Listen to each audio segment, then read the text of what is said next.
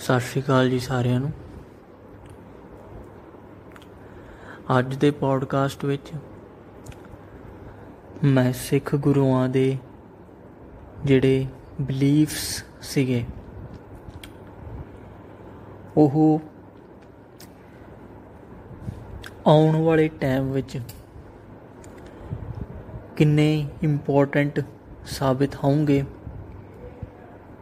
ਜਾਂ ਆਉਣ ਵਾਲੀ ਜਨਰੇਸ਼ਨਸ ਜਿਹੜੀਆਂ ਨੇ, ਉਹ ਇਹਨਾਂ ਆਈਡੀਆਜ਼ ਨੂੰ, ਹਾਲਾਂਕਿ ਉਹ ਬਲੀਫ ਸੀਗੇ ਗੁਰੂਆਂ ਦੇ, ਪਰ ਸਾਡੇ ਵਾਸਤੇ ਕਿਉਂਕਿ ਅਸੀਂ ਸਮਝਣ ਦੇ ਇੰਨੇ ਕਾਬਿਲ ਨਹੀਂ, ਜੋ ਕੁਝ ਉਹਨਾਂ ਨੇ ਲਿਖਿਆ, ਤਾਂ ਸਾਡੇ ਵਾਸਤੇ ਉਹ ਇੱਕ ਤਰ੍ਹਾਂ ਤੋਂ ਆਈਡੀਆਜ਼ ਦੇ ਰੂਪ ਰਾਹੀਂ ਅਸੀਂ ਉਹਨਾਂ ਨੂੰ ਪਰਸੀਵ ਕਰਾਂਗੇ। ਹਿਊਮੈਨਿਟੀ ਨੂੰ ਹਿਊਮਨ ਸਿਵਲਾਈਜੇਸ਼ਨ ਨੂੰ ਇੱਕ ਹਿਊਮੈਨਿਟੀ ਵਾਲੀ ਲਾਈਨ ਤੇ ਚਲਾਉਣ ਵਾਸਤੇ। ਮੈਨੂੰ ਨਹੀਂ ਲੱਗਦਾ ਕਿ ਸਾਡੀ ਜਿਹੜੀ ਹੁਣ ਵਾਲੀ ਜਨਰੇਸ਼ਨ ਆ ਜਾਂ ਆਉਣ ਵਾਲੀਆਂ ਵੀ ਜਨਰੇਸ਼ਨ ਜਨਰੇਸ਼ਨਸ ਹੋਣਗੀਆਂ। ਕੁਝ 50 100 ਸਾਲਾਂ ਵਿੱਚ ਵੀ ਕਿ ਉਹ ਇਹਨਾਂ ਆਈਡੀਆਜ਼ ਤੋਂ ਜਾਂ ਇਹਨਾਂ ਆਈਡੀਆਜ਼ ਨੂੰ ਇੰਪੋਰਟੈਂਟ ਸਮਝਣਗੀਆਂ। ਕਿਉਂਕਿ ਹਲੇ ਟਾਈਮ ਜਿਹੜਾ ਹੈ ਉਹ ਬਹੁਤ ਹੀ ਆਪਾਂ ਕਹਿ ਸਕਦੇ ਹਾਂ ਇਨਸਾਨੀ ਇਨਸਾਨ ਜਿਹੜੇ ਹਨ, ਉਹ ਬਹੁਤ ਮਾੜੇ ਟਾਈਮ ਤੋਂ ਗੁਜ਼ਰ ਰਹੇ ਨੇ। ਲੋਕ ਬਸ ਜੋ ਕੁਝ ਹੋ ਰਿਹਾ ਹੈ, ਜੋ ਕੁਝ ਫਲੋ ਚੱਲ ਰਿਹਾ ਹੈ, ਉਸੇ ਵਿੱਚ, ਉਸੇ ਫਲੋ ਵਿੱਚ ਹੀ ਚੱਲ ਰਹੇ ਨੇ।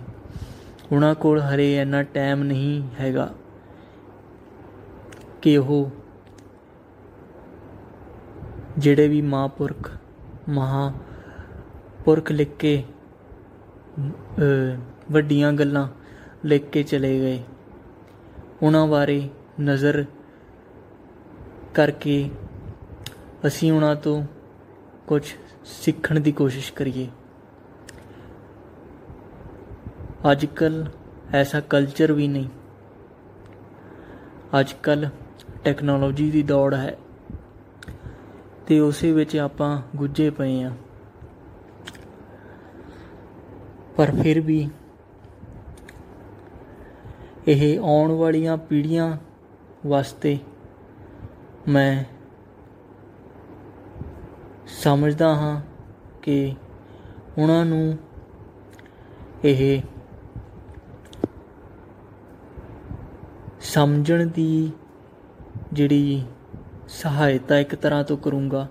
ਮੈਂ, ਮੇਰਾ ਪੋਡਕਾਸਟ ਕਿ ਸਾਡੇ ਗੁਰੂ ਜਿਹੜੀਆਂ ਗੱਲਾਂ ਕਰਕੇ ਚਲੇ ਗਏ, ਉਹ ਜਦੋਂ ਤੱਕ ਇਨਸਾਨ ਜਿੰਦਾ ਹਨ ਜਾਂ ਜਦੋਂ ਮਰ ਵੀ ਜਾਂਦੇ ਹਨ, ਸਾਡੀ ਜਿਹੜੀ ਰੇਸ ਹੈ, ਉਹ ਐਕਸਟੈਂਕਟ ਵੀ ਹੋ ਜਾਂਦੀ ਹੈ। ਹਿਊਮਨ ਸਪੀਸੀਜ਼ ਜੇ ਐਕਸਟਿੰਕਟ ਵੀ ਹੋ ਜਾਂਦੀ ਹੈ, ਭਾਵੇਂ ਧਰਤੀ ਵੀ ਮੁੱਕ ਜਾਂਦੀ ਹੈ ਫਿਰ ਵੀ ਜਿਹੜੀਆਂ ਗੱਲਾਂ ਉਹ ਕਰਕੇ ਚਲੇ ਗਏ। ਉਹ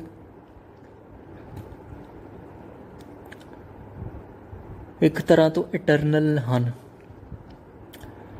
ਤੇ ਉਹਨਾਂ ਹੀ ਕੁਝ ਗੱਲਾਂ ਨੂੰ ਮੈਂ ਐਮਫਸਾਈਜ਼ ਕਰਾਂਗਾ। ਪਹਿਲਾਂ ਲਿਸਟ ਆਊਟ ਕਰਾਂਗਾ। ਕਿ ਉਹ ਗੱਲਾਂ ਕੀ ਕੀ ਨੇ ਤੇ ਫਿਰ ਉਹਨਾਂ ਗੱਲਾਂ ਬਾਰੇ ਮੈਂ ਆਪਣੀ رائے ਦਵਾਂਗਾ ਤੇ ਸਾਇੰਸ ਜਿਹੜੀ ਜਿਹੜੀਆਂ ਤਰੱਕੀਆਂ ਕਰ ਗਈ ਹੈ ਉਸ ਰਾਹੀਂ ਉਹਨਾਂ ਗੱਲਾਂ ਨੂੰ ਪ੍ਰੂਵ ਕਰਨ ਦੀ ਕੋਸ਼ਿਸ਼ ਕਰਾਂਗਾ ਪਹਿਲੀ ਗੱਲ ਜਿਹੜੀ ਹੈ ਜਿਹੜੀ ਆਪਾਂ ਇੱਕ ਪ੍ਰੋਬਲਮ ਆਪਾਂ ਕਹਿ ਸਕਦੇ ਹਾਂ, ਇੱਕ ਇਹੋ ਜੀ ਪ੍ਰੋਬਲਮ ਹੈ ਜਿਹੜੀ ਆਪਾਂ ਕਦੇ ਸੁਲਝਾ ਨਹੀਂ ਸਕੇ। ਆਪਾਂ ਹਮੇਸ਼ਾ ਇਹੀ ਸਮਝਦੇ ਹਾਂ ਕਿ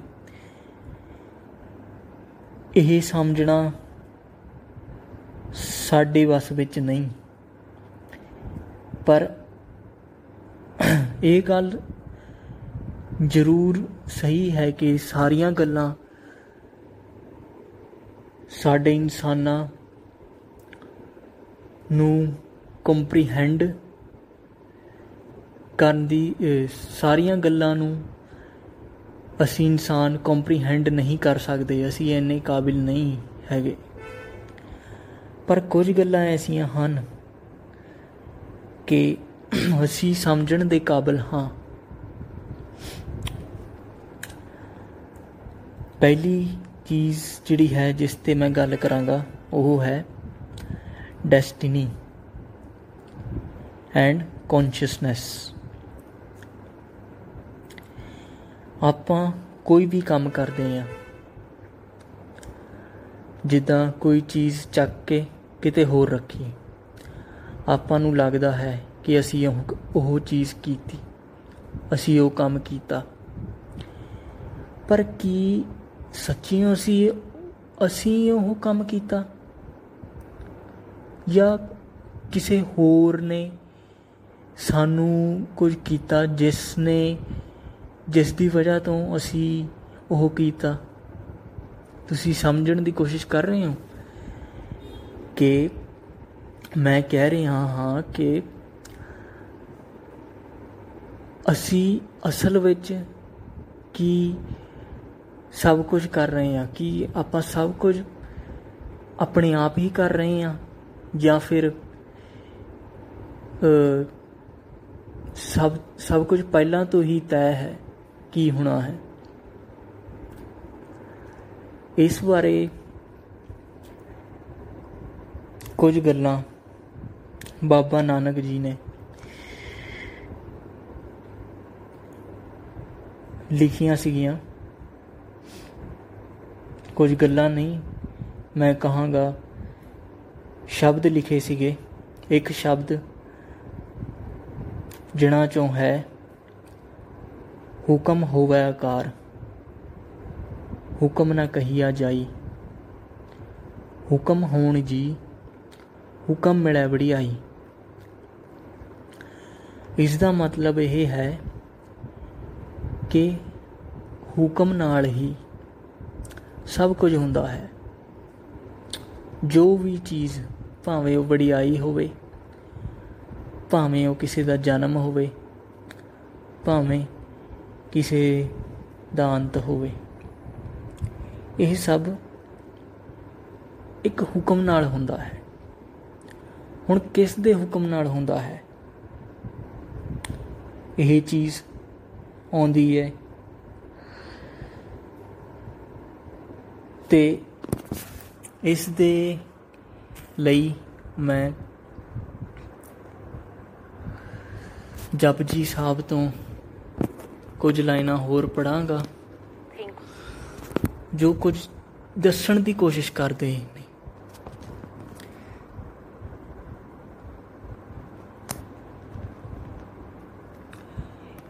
ਜਪਜੀ ਸਾਹਿਬ ਦਾ ਇਹ ਸ਼ਬਦ ਕਹਿੰਦਾ ਹੈ ਗਾਵੇ ਕੋ ਤਾਣ, ਹੋਵੇ ਕਿਸੈ ਤਾਣ, ਗਾਵੇ ਕੋ ਦਾਤ ਜਾਣੇ ਨਿਸ਼ਾਨ, ਗਾਵੇ ਕੋ ਗੁਣ ਬੜੀਆਈਆਂ ਚਾਰ, ਗਾਵੇ ਕੋ ਵਿਦਿਆ ਵਿਖਮ ਵਿਚਾਰ, ਗਾਵੇ ਕੋ ਸਾਜ ਕਰੇ ਤਨ ਖੇ, ਗਾਵੇ ਕੋ ਜੀ ਲੈ ਫਿਰ ਦੇ, ਗਾਵੇ ਕੋ ਜਾਪੈ ਦਿਸੈ ਦੂਰ, ਗਾਵੇ ਕੋ ਵੇਖੈ ਹਾਦਰਾ ਹਦੂਰ।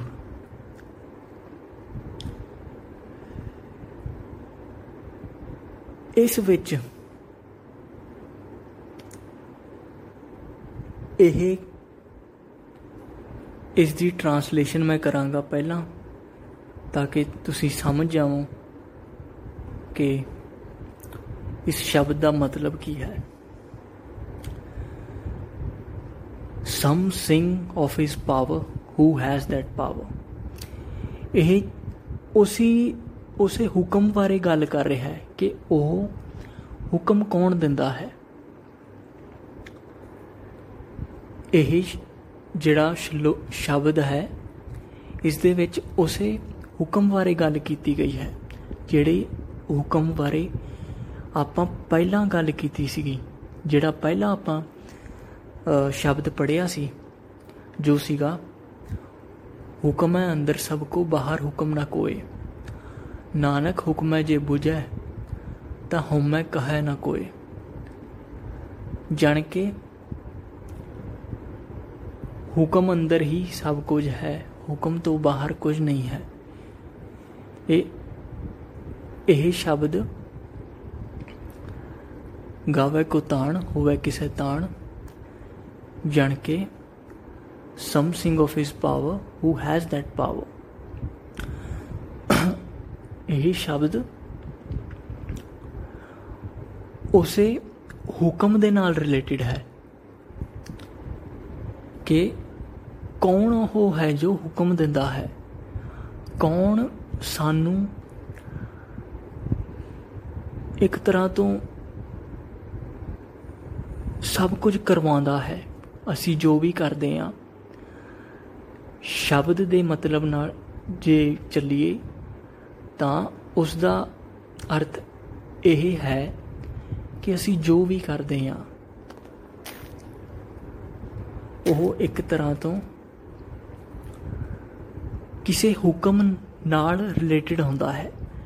ਕੋਈ ਕੋਈ ਚੀਜ਼ ਸਾਨੂੰ ਹੁਕਮ ਦਿੰਦੀ ਹੈ, ਜਿਸ ਦੀ ਵਜ੍ਹਾ ਤੋਂ ਅਸੀਂ ਉਹ ਕਰਦੇ ਹਾਂ ਮੈਂ ਅੱਗੇ ਟਰਾਂਸਲੇਟ ਕਰ ਦੇਣਾ ਜੋ ਵੀ ਸ਼ਬਦ ਮੈਂ ਕਿਹਾ ਸੀ some sing of his powers who has that power some sing of his gifts and know his sign and insignia some sing of his glorious virtues greatness and beauty some sing of knowledge obtained of him through difficult philosophical studies some sing that he fashions the body and then again reduces it to dust. Some sing that he takes life away and then again restores it. Some sing that he seems so very far away. Some sing that he watches over us face to face, ever present.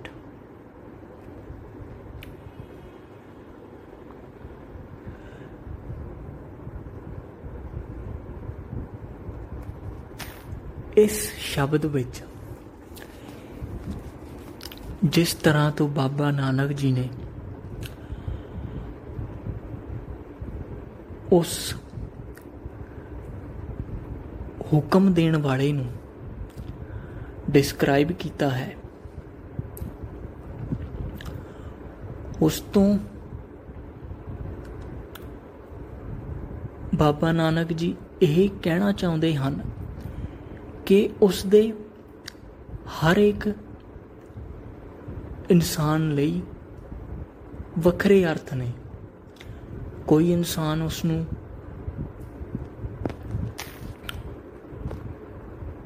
ਕਿਸ, ਕਿਸੇ ਇੱਕ ਤਰੀਕੇ ਨਾਲ ਦੇਖਦਾ ਹੈ ਤੇ ਕੋਈ ਦੂਜਾ ਇਨਸਾਨ ਦੂਜੇ ਤਰੀਕੇ ਨਾਲ। ਜੇ ਆਪਾਂ ਜਾਣ ਕੇ ਇੱਕ ਈਗਲਸ ਪੁਆਇੰਟ ਆਫ View ਨਾਲ ਦੇਖੀਏ, ਤਾਂ ਸਾਨੂੰ ਇਹ ਸਮਝ ਲੱਗਦੀ ਹੈ ਕਿ ਉਸ ਦੀ ਡੈਫੀਨੇਸ਼ਨ ਦੇਣ ਵਾਸਤੇ ਇਨਸਾਨ ਕਾਬਲ ਨਹੀਂ ਹੈਗਾ। ਉਹ ਕੋਈ ਇਨਸਾਨ ਨਹੀਂ ਹੈਗਾ ਕਿ ਆਪਾਂ ਉਸ ਨੂੰ ਇੱਕ ਹਿਊਮਨ ਫਿਗਰ ਦੇ ਸਿੰਬਲ ਰਾਹੀਂ ਦੇਖੀਏ। ਜਾਂ ਆਪਾਂ ਉਸ ਨੂੰ ਕੋਈ ਇੱਕ ਨਾਮ ਨਾਲ ਜੋੜ ਕੇ ਉਸ ਨੂੰ ਦੇਖੀਏ। ਸਿੱਧੀ ਗੱਲ ਜਿਹੜੀ ਇਸ ਤੋਂ ਨਿਕਲ ਕੇ ਆਉਂਦੀ ਹੈ, ਉਹ ਇਹ ਹੈ ਕਿ ਅਸੀਂ ਉਸ ਨੂੰ ਕੰਪਰੀਹੈਂਡ ਕਰਨ ਦੇ ਕਾਬਿਲ ਨਹੀਂ ਹੈਗੇ। ਜਿਹੜਾ ਸਾਥੋਂ ਹੁਕਮ ਦੇ ਕੇ ਸਭ ਕੁਝ ਕਰਵਾਉਂਦਾ ਹੈ। ਤੇ ਇਹ ਹੁਕਮ ਕੱਲੇ ਇਨਸਾਨਾਂ ਤੱਕ ਸੀਮਿਤ ਨਹੀਂ ਹੈਗਾ। ਜਿੰਨੀਆਂ ਵੀ ਚੀਜ਼ਾਂ ਤਾਰੇ ਬਣਦੇ ਨੇ, ਤਾਰੇ ਤਬਾਹ ਹੁੰਦੇ ਨੇ, ਗੈਲੈਕਸੀਜ਼ ਬਣਦੀਆਂ ਨੇ ਯੂਨੀਵਰਸ ਬਣਦੇ ਨੇ, ਤਬਾਹ ਹੁੰਦੇ ਨੇ ਬਲੈਕ ਹੋਲ ਬਣਦੇ ਨੇ। ਸੋਲਰ ਸਿਸਟਮਸ ਤਬਾਹ ਹੋ ਜਾਂਦੇ ਨੇ, ਸਭ ਕੁਝ। ਸਾਰੀਆਂ ਚੀਜ਼ਾਂ A to Z ਆਪਾਂ ਜੇ ਕਹੀਏ, ਕੋਈ ਵੀ ਚੀਜ਼ ਉਸ ਦੇ ਹੁਕਮ ਤੋਂ ਬਾਹਰ ਨਹੀਂ ਹੈ। ਇਸ ਸ਼ਬਦ ਵਿੱਚ ਇਹ ਗੱਲ ਬਾਬਾ ਨਾਨਕ ਜੀ ਨੇ ਕਹੀ ਹੈ। ਹੁਣ ਆਪਾਂ ਆਪਣੀ ਜਿਹੜੀ ਪਹਿਲਾਂ ਗੱਲ ਆਪਾਂ ਕੀਤੀ ਸੀ, ਉਸ ਗੱਲ ਤੇ ਆਈਏ। ਆਪਾਂ ਉਸ ਦੇ ਵਿੱਚ ਇਹ ਪ੍ਰੋਬਲਮ ਰੱਖੀ ਸੀਗੀ ਕਿ ਕੀ ਅਸੀਂ ਸੱਚਿਓ ਜੋ ਕੰਮ ਕਰ ਕਰ ਰਹੇ ਹਾਂ, ਉਹ ਅਸੀਂ ਆਪ ਹੀ ਕਰ ਰਹੇ ਹਾਂ। ਤਾਂ ਇਸ ਸ਼ਬਦ ਦੇ ਅਰਥ ਰਾਹੀਂ ਇਹ ਪ੍ਰੂਵ ਹੁੰਦਾ ਹੈ ਕਿ ਅਸੀਂ ਇੱਕ ਇਲੂਜਨ ਵਿੱਚ ਜਿਉਂਦੇ ਆ ਇੱਕ ਐਸੀ ਇਲੂਜਨ ਵਿੱਚ ਜਿਸ ਤੋਂ ਇਨਸਾਨ ਜਾਂ ਕੋਈ ਵੀ ਲਿਵਿੰਗ ਬੀਇੰਗ ਆਪਾਂ ਜਿਹਨੂੰ ਕਹਿ ਲਈਏ ਜਿਸ ਨੂੰ ਆਪਾਂ ਸਮਝਦੇ ਹਾਂ ਕਿ ਇੱਕ ਉਹ ਇੱਕ ਜਣ ਕੇ ਆਪਣੇ ਆਪ ਹੀ ਸਭ ਕੁਝ ਕਰਨ ਦੇ ਕਾਬਿਲ ਹੁੰਦਾ ਹੈ। ਆਪਣੇ ਸਭ ਕੁਝ ਨਹੀਂ, ਆਪਣੇ ਆਪ ਬਹੁਤ ਕੁਝ ਕਰਨ ਦੇ ਕਾਬਿਲ ਹੁੰਦਾ ਹੈ ਤੇ ਉਹ ਇੱਕ ਥਿੰਕਿੰਗ ਪ੍ਰੋਸੈਸ ਉਸ ਲਿਵਿੰਗ ਬੀਇੰਗ ਵਿੱਚ ਹੁੰਦਾ ਹੈ। ਉਸ ਨੂੰ ਆਪਾਂ ਕੌਨਸ਼ੀਅਸ ਕਹਿੰਦੇ ਆ ਪਰ ਜਿਹੜੀ ਕੌਨਸ਼ੀਅਸ ਦੀ ਡੈਫੀਨੇਸ਼ਨ ਹੈ ਉਸ ਦੇ ਵਿੱਚ ਆਪਾਂ ਇਹ ਚੀਜ਼ ਵੀ ਅਟੈਚ ਕਰਦੇ ਆ ਕਿ ਸਾਡੇ ਆਪਣੇ ਕੋਲ ਚੀਜ਼ਾਂ ਨੂੰ ਕੰਟਰੋਲ ਕਰਨ ਦੀ ਖਮਤਾ ਹੈ। ਆਪਾਂ ਕੋਈ ਜਾਨਵਰ ਮਾਰਤਾ, ਮੰਨ ਲਓ ਆਪਾਂ ਇਹ ਸਮਝਾਂਗੇ ਕਿ ਉਹ ਜਾਨਵਰ ਜਿਹੜਾ ਹੈ, ਉਹ ਅਸੀਂ ਮਾਰਿਆ। ਤੇ ਉਸ ਕੌਨਸ਼ੀਅਸਨੈਸ ਦੇ ਪਰਸਪੈਕਟਿਵ ਰਾਹੀਂ ਜਿਹੜਾ ਆਪਾਂ ਬਣਾਇਆ ਹੋਇਆ ਹੈ, ਅਸੀਂ ਇਹ ਮੰਨਾਂਗੇ ਕਿ ਉਹ ਜਾਨਵਰ ਅਸੀਂ ਮਾਰਿਆ। ਉਹ ਜਾਨਵਰ ਅਸੀਂ ਮਾਰਿਆ ਤਾਂ ਇਸ ਦਾ ਮਤਲਬ ਅਸੀਂ ਹੀ ਸੁਪਰੀਮ ਹਾਂ। ਜਾਣ ਕੇ ਅਸੀਂ ਆਪ ਆਪਣੇ ਹਰ ਕੋਈ ਜਿਹੜਾ ਆਪਣਾ ਸਾਡਾ ਕੰਮ ਹੈ, ਉਹ ਅਸੀਂ ਆਪ ਹੀ ਕਰਦੇ ਹਾਂ। ਉਸ ਦੇ ਵਿੱਚ ਕਿਸੇ ਹੋਰ ਦੀ ਦਖਲ ਅੰਦਾਜ਼ੀ ਨਹੀਂ ਹੈਗੀ ਜਾਂ ਕੋਈ ਸਾਡੇ ਤੋਂ ਨਹੀਂ ਕਰਵਾਉਂਦਾ। ਪਰ ਜਿੱਦਾਂ ਕਿ ਮੈਂ ਤੁਹਾਨੂੰ ਦੱਸਿਆ ਕਿ ਬਾਬਾ ਨਾਨਕ ਜੀ ਨੇ ਸ਼ਬਦ ਵਿੱਚ ਲਿਖਿਆ ਹੈ ਕਿ ਹੁਕਮ ਹੋਵਣ ਆਕਾਰ ਹੁਕਮ ਨਾ ਕਹੀਆ ਜਾਈ, ਹੁਕਮ ਹੋਣ ਜੀ, ਹੁਕਮ ਲੈਵੜੀ ਆਈ ਕਿ ਸਭ ਕੁਝ ਹੁਕਮ ਨਾਲ ਹੁੰਦਾ ਹੈ। ਹੁਣ ਇੱਥੇ ਇੱਕ ਕਨਫਲਿਕਟ ਆਉਂਦਾ ਹੈ। ਦੋ ਸੋਚਾਂ ਵਿੱਚ। ਇੱਕ ਸੋਚ ਜਿਹੜੀ ਹੈ, ਜਿਹੜੀ ਆਮ ਇਨਸਾਨਾਂ ਦੀ ਸਾਡੀ ਜਿਹੜੀ ਸੋਚ ਹੈ, ਜੋ ਹੁੰਦੀ ਹੈ, ਅਸੀਂ ਸੋਚਦੇ ਹਾਂ ਕਿ ਸਭ ਕੁਝ ਅਸੀਂ ਹੀ ਕਰ ਰਹੇ ਹਾਂ, ਜੋ ਵੀ ਕੀਤਾ। ਇਸ ਦੇ ਵਿੱਚ ਕਿਸੇ ਹੋਰ ਦੀ ਦਖਲਅੰਦਾਜ਼ੀ ਨਹੀਂ ਹੈਗੀ, ਜਾਂ ਅਸੀਂ ਕਿਸੇ ਹੋਰ ਦਾ ਕਿਸੇ ਹੋਰ ਦਾ ਹੁਕਮ ਮੰਨ ਕੇ ਨਹੀਂ ਕੀਤਾ। ਕੋਈ ਚੀਜ਼ ਇੱਥੇ ਕੋਈ ਚੀਜ਼ ਇੱਕ ਜਗ੍ਹਾ ਤੋਂ ਚੱਕ ਕੇ ਦੂਜੀ ਜਗ੍ਹਾ ਰੱਖੀ, ਤਾਂ ਇਸ ਦੇ ਵਿੱਚ ਅਸੀਂ, ਸਾਡੀ ਆਪ ਦੀ ਕੌਨਸ਼ੀਅਸਨੈਸ ਅਸੀਂ ਇਦਾਂ ਮੰਨ ਕੇ ਚੱਲਦੇ ਹਾਂ। ਪਰ ਬਾਬਾ ਨਾਨਕ ਜੀ ਦੀ ਜਿਹੜੀਆਂ,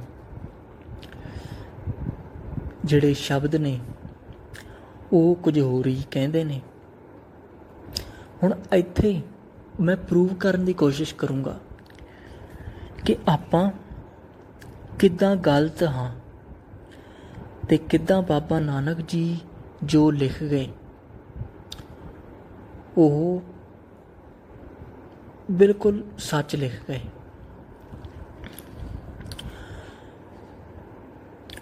ਤੁਸੀਂ ਆਰਟੀਫੀਸ਼ੀਅਲ ਇੰਟੈਲੀਜੈਂਸ ਦਾ ਨਾਮ ਸੁਣਿਆ ਹੋਣਾ। ਤੁਸੀਂ ਜੇ ਨਹੀਂ ਸੁਣਿਆ, ਤਾਂ ਜ਼ਰੂਰ ਇੱਕ ਵਾਰੀ ਨਜ਼ਰ ਮਾਰ ਕੇ ਦੇਖਿਓ। ਉਹ ਇੱਕ ਐਸੀ ਟੈਕਨੋਲੋਜੀ ਹੈ, ਜਿਹੜੀ ਆਉਣ ਵਾਲੇ ਸਮਾਂ ਵਿੱਚ, ਆਉਣ ਵਾਲੇ 20-25 ਸਾਲਾਂ ਵਿੱਚ ਹੀ ਬਹੁਤ ਸਾਰੇ ਕੰਮਾਂ ਨੂੰ ਆਟੋਮੇਟਿਡ ਕਰ ਦਊਂਗੀ। ਤੁਹਾਡੀਆਂ ਗੱਡੀਆਂ ਵੀ ਆਪ ਹੀ ਚੱਲਣਗੀਆਂ। ਤੁਸੀਂ 25 ਨਹੀਂ ਤਾਂ 50 ਸਾਲਾਂ ਬਾਅਦ 50 ਸਾਲਾਂ ਬਾਅਦ ਆਰਾਮ ਨਾਲ ਬਹੁਤ ਸਾਰੇ ਲੋਕ ਇਹੋ ਜਿਹੇ ਤੁਹਾਨੂੰ ਮਿਲ ਜਾਣਗੇ, ਜਿਹੜੇ ਉਹ ਆਰਟੀਫੀਸ਼ੀਅਲ ਇੰਟੈਲੀਜੈਂਸ ਵਾਲੇ ਰੋਬੋਟਸ ਜਿਹੜੇ ਹੋਣਗੇ, ਭਾਵੇਂ ਉਹ ਫੋਨ ਵਿੱਚ ਹੋਣ, ਭਾਵੇਂ ਉਹ ਘੜੀ ਵਿੱਚ ਹੋਣ, ਰੋਬੋਟਸ ਮਤਲਬ ਜਿਹੜੇ ਆਟੋ ਆਟੋਮੇਟਿਡ ਹੋਣ। ਜ਼ਰੂਰੀ ਨਹੀਂ ਕਿ ਮੈਟਲ ਫਰੇਮਵਰਕ ਹੋਵੇ ਉਹਨਾਂ ਦਾ। ਤਾਂ ਇਹੋ ਜਿਹੇ AI ਬੇਸਡ ਰੋਬੋਟਸ ਜਿਹੜੇ ਹੋਣਗੇ, ਉਹ ਬਹੁਤ ਸਾਰੇ ਲੋਕਾਂ ਦੇ ਮਿੱਤਰ, ਦੋਸਤ, ਬਹੁਤ ਹੀ ਜਾਣ ਕੇ ਇਨਸਾਨਾਂ ਵਰਗੂ ਵਾਂਗੂ ক্লোਜ਼ ਹੋਣਗੇ ਇਮੋਸ਼ਨਲ ਅਟੈਚਮੈਂਟਸ ਹੋਣਗੀਆਂ। 50 ਸਾਲਾਂ ਬਾਅਦ ਦੀ ਮੈਂ ਗੱਲ ਕਰ ਰਿਹਾ ਆਰਟੀਫੀਸ਼ੀਅਲ ਇੰਟੈਲੀਜੈਂਸ ਇੱਕ ਇਹੋ ਜੀ ਆਪਾਂ ਕਹਿ ਸਕਦੇ ਹਾਂ ਕਿ ਤਕਨੀਕ ਹੈ, ਜਿਸ ਰਾਹੀਂ ਅਸੀਂ ਇੱਕ ਮਸ਼ੀਨ ਨੂੰ ਇੱਕ ਇਨਸਾਨ ਦੇ ਦਿਮਾਗ ਵਰਗਾ ਬਣਾ ਦਿੰਨੇ ਆ ਤੇ ਉਹ ਬਿਲਕੁਲ ਇਨਸਾਨਾਂ ਵਾਂਗੂ ਹੀ ਸੋਚਣ ਦੇ ਕਾਬਲ ਹੋ ਜਾਂਦੀ ਹੈ, ਸੋਚਣ ਦੇ ਕਾਬਲ ਹੋ ਜਾਂਦੀ ਹੈ। ਜੀ ਹਾਂ, ਮੈਂ ਸੋਚਣ ਵਰਤਿਆ, ਕਰਨ ਨਹੀਂ ਵਰਤਿਆ। ਤੇ ਕਈ ਇਹੋ ਜੀਆਂ ਵੀ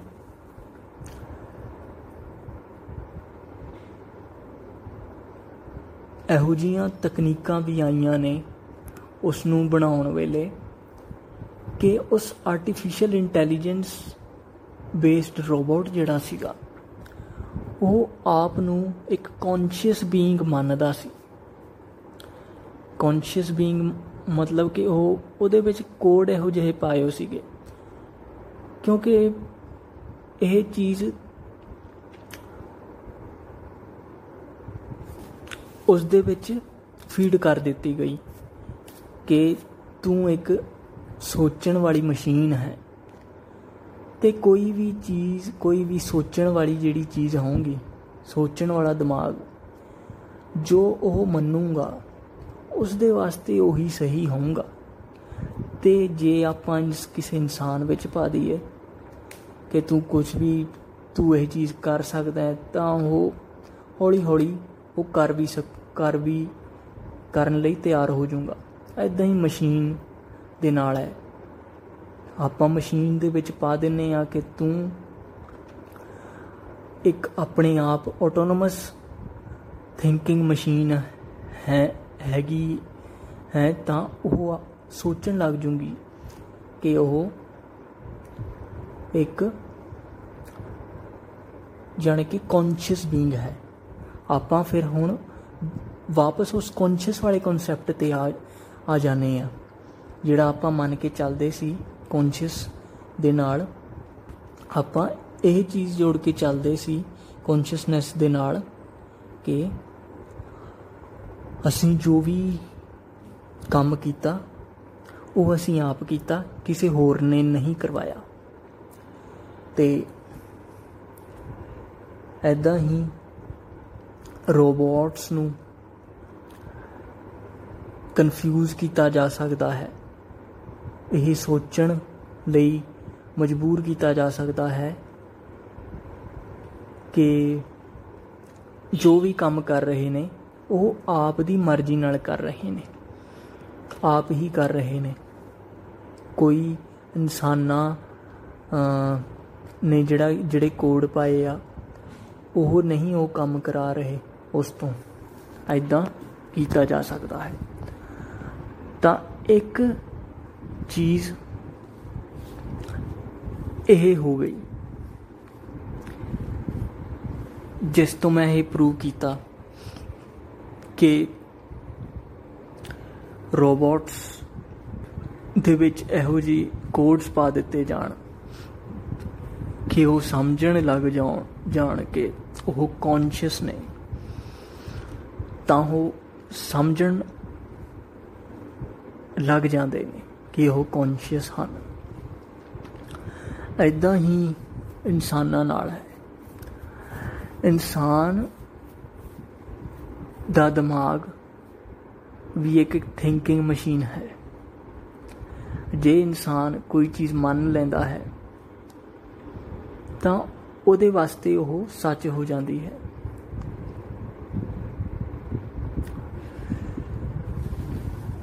ਹੁਣ ਇੱਕ ਚੀਜ਼ ਹੋਰ ਮੈਂ ਇੱਥੇ ਜੋੜੂੰਗਾ। ਪਹਿਲਾਂ ਮੈਂ ਇਹ ਗੱਲ ਕਹਿ ਦਵਾਂ ਕਿ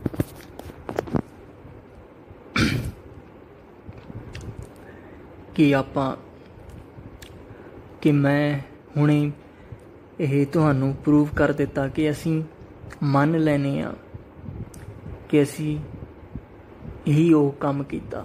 ਕਿਉਂਕਿ ਸਾਡੇ ਦਿਮਾਗ ਵਿੱਚ ਇਹੋ ਜਿਹੇ ਪ੍ਰੋਸੈਸ ਚੱਲਦੇ ਨੇ, ਜਿਹੜੇ ਸਾਨੂੰ ਇਹ ਮੰਨਣ ਨੂੰ ਮਜਬੂਰ ਕਰਦੇ ਨੇ। ਤੇ ਇਸ ਦੇ, ਇਸ ਤੋਂ ਬਾਹਰ ਆਉਣ ਦਾ ਹੱਲ ਕੋਈ ਵੀ ਨਹੀਂ ਹੈਗਾ, ਕਿਉਂਕਿ ਅਸੀਂ ਇੱਕ ਵੱਡੀ ਪਾਵਰ ਵਾਸਤੇ ਇੱਕ ਰੋਬੋਟ ਹਾਂ। ਤੇ ਅਸੀਂ ਸਾਡਾ ਹਾਲ ਬਿਲਕੁਲ ਉਹ ਜਿਹਾ ਹੀ ਹੈ। ਜਿਹੋ ਜਿਹਾ ਸਾਡੇ ਉਸ ਰੋਬੋਟ ਦਾ ਹੋਊਗਾ, ਜਿਹੜਾ ਸੋਚੂਗਾ ਕਿ ਉਹ ਹੀ ਸਭ ਕੁਝ ਕਰ ਰਿਹਾ ਹੈ। ਜੋ ਵੀ ਉਹ ਕਰ ਰਿਹਾ ਹੈ, ਉਹ ਆਪ ਦੀ ਮਰਜ਼ੀ ਨਾਲ ਕਰ ਰਿਹਾ ਹੈ ਤੇ ਕਿਸੇ ਨੇ ਉਸ ਦੇ ਵਿੱਚ ਕੋਡ ਨਹੀਂ ਪਾਏ। ਪਰ ਤੁਸੀਂ ਇਹ ਨਾ ਸੋਚਿਓ ਕਿ ਇਹ ਇਹ ਜਿਹੜੀ ਲਾਈਨ ਮੈਂ ਹੁਣ ਕਹਿਣ ਲੱਗਾ, ਇਹ ਮੇਰੇ ਮੇਰੇ ਪਰਸਨਲ ਬਲੀਫ ਨੇ ਕਿ ਮੈਂ ਸਮਝਦਾ ਕਿ ਇਸ ਇਲੂਜਨ ਤੋਂ ਬਾਹਰ ਆਉਣਾ ਇਨਸਾਨ ਦੇ ਬਸ ਵਿੱਚ ਨਹੀਂ ਹੈਗਾ। ਕਿਉਂਕਿ ਇਨਸਾਨ ਹੀ ਹੀ ਇੱਕ, ਇਸ ਇੱਕ ਤਰ੍ਹਾਂ ਤੋਂ ਉਸ ਦਾ ਹਿੱਸਾ ਹੈ। ਉਸ ਤੋਂ ਬਾਹਰ ਆਉਣ ਦਾ ਕੋਈ ਮਤਲਬ ਹੀ, ਕੋਈ ਤੁਕ ਹੀ ਨਹੀਂ ਬਣਦਾ। ਉਹ ਇਨਸਾਨ ਬਣਿਆ ਹੀ ਉਸ ਲਈ ਹੈ। ਤੁਸੀਂ ਕਹੋਗੇ ਕਿ ਉਹ ਰੋਬੋਟ ਜੋ ਸੋਚਦਾ ਹੈ ਕਿ ਸਭ ਕੁਝ ਉਹ ਕਰ ਰਿਹਾ ਹੈ, ਉਸ ਤੋਂ ਉਹ ਬਾਹਰ ਕਿੱਦਾਂ ਕਿੱਦਾਂ ਆਉਂਗਾ ਮਤਲਬ ਕੋਈ ਤੁਕ ਹੀ ਨਹੀਂ ਬਣਦਾ। ਉਹਦਾ ਵਜੂਦ ਹੀ ਉਸ ਦੇ ਵਜੋਂ ਹੈ ਕਿ ਉਹ ਸੋਚਦਾ ਹੈ ਕਿ ਉਹ ਸਭ ਕੁਝ ਕਰ ਰਿਹਾ ਹੈ। ਤਾਂ ਸਾਡਾ ਵੀ ਐਦਾਂ ਜਿਹੜਾ ਵਜੂਦ ਹੈ, ਉਹ ਇਸੇ ਵਜੋਂ ਹੈ ਕਿ ਅਸੀਂ ਸਮਝਦੇ ਹਾਂ ਕਿ ਸਭ ਕੁਝ ਅਸੀਂ ਕਰ ਰਹੇ ਹਾਂ ਤੇ ਇਸ ਤੋਂ ਬਾਹਰ ਆਉਣ ਦਾ ਕੋਈ ਹੱਲ ਨਹੀਂ। ਪਰ ਅਸੀਂ ਇਹ ਮੰਨ ਜ਼ਰੂਰ ਸਕਦੇ ਹਾਂ ਕਿ ਕੋਈ ਹੋਰ ਹੈ ਜਿਹੜਾ ਸਾਨੂੰ ਚਲਾਉਂਦਾ ਹੈ।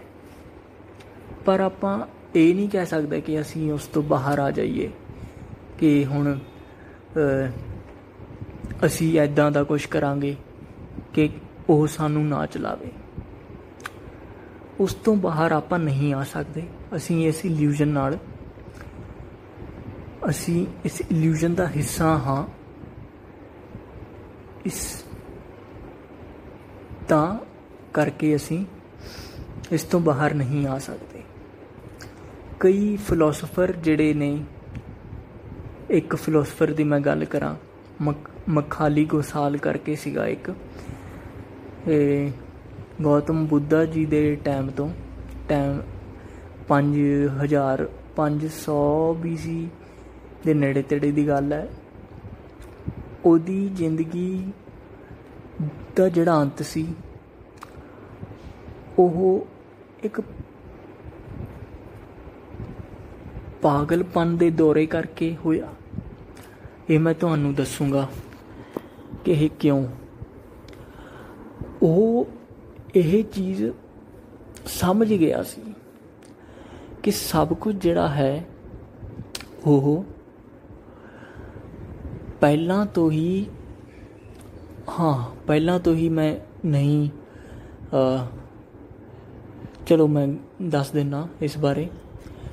ਉਹਨੇ ਕਿਹਾ ਕਿ ਜਾਣ ਕੇ ਉਸ ਨੂੰ ਸਮਝ ਲੱਗੀ ਕਿ ਸਭ ਕੁਝ ਜਿਹੜਾ ਹੈ, ਉਹ ਪਹਿਲਾਂ ਤੋਂ ਹੀ ਡਿਸਾਈਡਡ ਹੈ।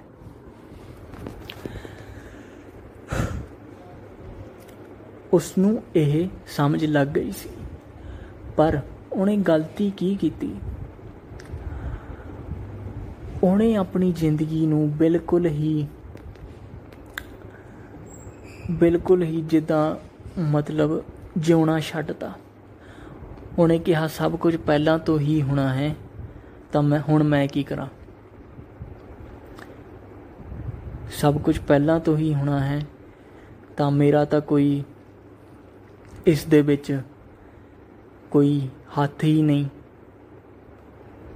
ਤਾਂ ਉਸਨੇ ਇਸ ਕਰਕੇ ਆਪਣੀ ਜ਼ਿੰਦਗੀ ਜਿਉਣੀ ਛੱਡਤੀ ਜਿਉਣੀ ਛੱਡਦੀ ਇਨ ਦਾ ਸੈਂਸ ਕਿ ਉਸਨੇ ਜਿੱਦਾਂ ਆਮ ਲੋਕ ਜਿਉਂਦੇ ਨੇ, ਉਸਨੇ ਮਤਲਬ ਇੱਕ ਤਰ੍ਹਾਂ ਤੋਂ ਬਹੁਤ ਹੀ ਲੋਕਾਂ ਨਾਲ ਨਾਤਾ ਤੋੜਤਾ। ਮਤਲਬ ਆਮ ਜ਼ਿੰਦਗੀ ਜਿਹੜੀ ਸੀਗੀ ਉਹ ਬਿਲਕੁਲ ਆਪਣੀ ਖਤਮ ਕਰ ਦਿੱਤੀ। ਤੇ ਪਾਗਲਾ ਵਾਂਗੂ ਜ਼ਿੰਦਗੀ ਬਾਕੀ ਦੀ ਆਪਣੀ ਬਤਾਈ। ਬਾਰ-ਬਾਰ ਹੀ ਰਿਪੀਟ ਕਰਕੇ ਕਿ ਸਭ ਕੁਝ ਪਹਿਲਾਂ ਤੋਂ ਹੀ ਹੋਣਾ ਹੈ। ਤੇ ਐਦਾਂ ਪਾਗਲਪਨ ਦਾ ਦੌਰਾ ਵੀ ਉਸ ਨੂੰ ਆਖਰ ਵਿੱਚ ਆ ਗਿਆ ਤੇ ਆਖਰਕਾਰ ਉਸ ਦੀ ਮੌਤ ਹੋ ਗਈ। ਇੱਥੇ ਉਹਨੇ ਗਲਤੀ ਕੀ ਕੀਤੀ ਕਿ ਉਸ ਨੇ ਇਹ ਮੰਨ ਲਿਆ ਕਿ ਉਹ ਇਸ ਤੋਂ ਬਾਹਰ ਆ ਸਕਦਾ ਹੈ, ਇਸ ਇਲੂਜਨ ਤੋਂ ਬਾਹਰ ਆ ਸਕਦਾ ਹੈ।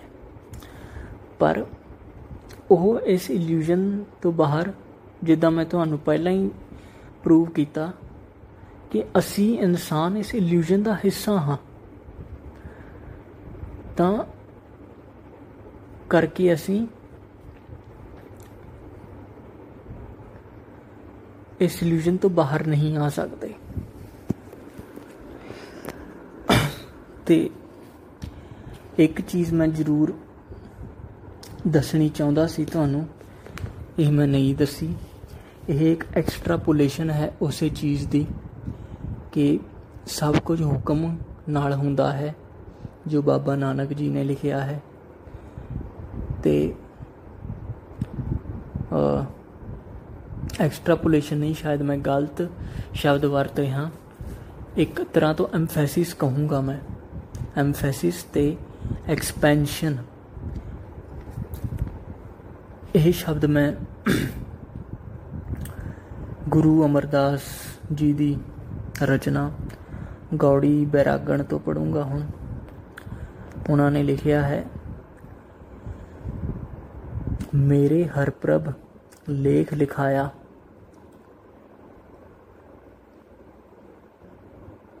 ਧੁਰ ਮਸਤਕ ਪੂਰਾ। ਮਤਲਬ ਮੇਰੇ ਪ੍ਰਭ ਨੇ, ਮੇਰੇ ਵਾਗਰੂ ਨੇ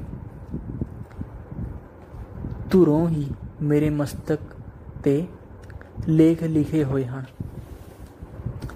ਮਤਲਬ ਹੁਣ ਆਪਾਂ ਇਸ ਨੂੰ, ਇਸ ਚੀਜ਼ ਨੂੰ ਜਿਹੜੀ ਚੀਜ਼ਾਂ ਬਾਰੇ ਆਪਾਂ ਗੱਲ ਕਰ ਰਹੇ ਸੀ, ਉਸ ਨਾਲ ਜੋੜ ਕੇ ਦੇਖੀਏ।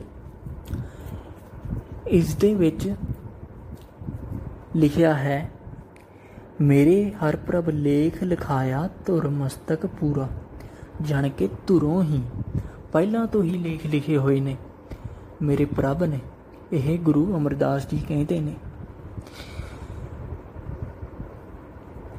ਇਸ ਦਾ ਮਤਲਬ ਕੀ ਹੋਇਆ? ਜਿਹੜੀਆਂ ਆਪਾਂ ਗੱਲਾਂ ਕਰ ਰਹੇ ਹਾਂ ਉਸ ਦੇ ਨਾਲ ਆਪਾਂ ਜੇ ਰਿਲੇਟ ਕਰੀਏ, ਤਾਂ ਇਸ ਦਾ ਮਤਲਬ ਹੋਇਆ ਕਿ ਜਿਹੜਾ ਵੀ ਕੁਝ ਹੋਣਾ ਹੈ, ਜੋ ਵੀ ਸਾਡੀ ਕਿਸਮਤ ਵਿੱਚ ਹੈ, ਉਹ ਪਹਿਲਾਂ ਤੋਂ ਹੀ ਲਿਖਿਆ ਹੋਇਆ ਹੈ। ਹੁਣ ਮੈਂ ਇੱਕ ਤਰ੍ਹਾਂ ਤੋਂ ਪੂਰਾ ਦਾ ਪੂਰਾ ਜਿਹੜਾ ਕਨਸੈਪਟ ਹੈ ਡੈਸਟੀਨੀ ਤੇ ਕੌਨਸ਼ੀਅਸਨੈਸ ਦਾ, ਉਹ ਤੁਹਾਡੇ ਸਾਹਮਣੇ ਪ੍ਰੈਜ਼ੈਂਟ ਕਰਾਂਗਾ।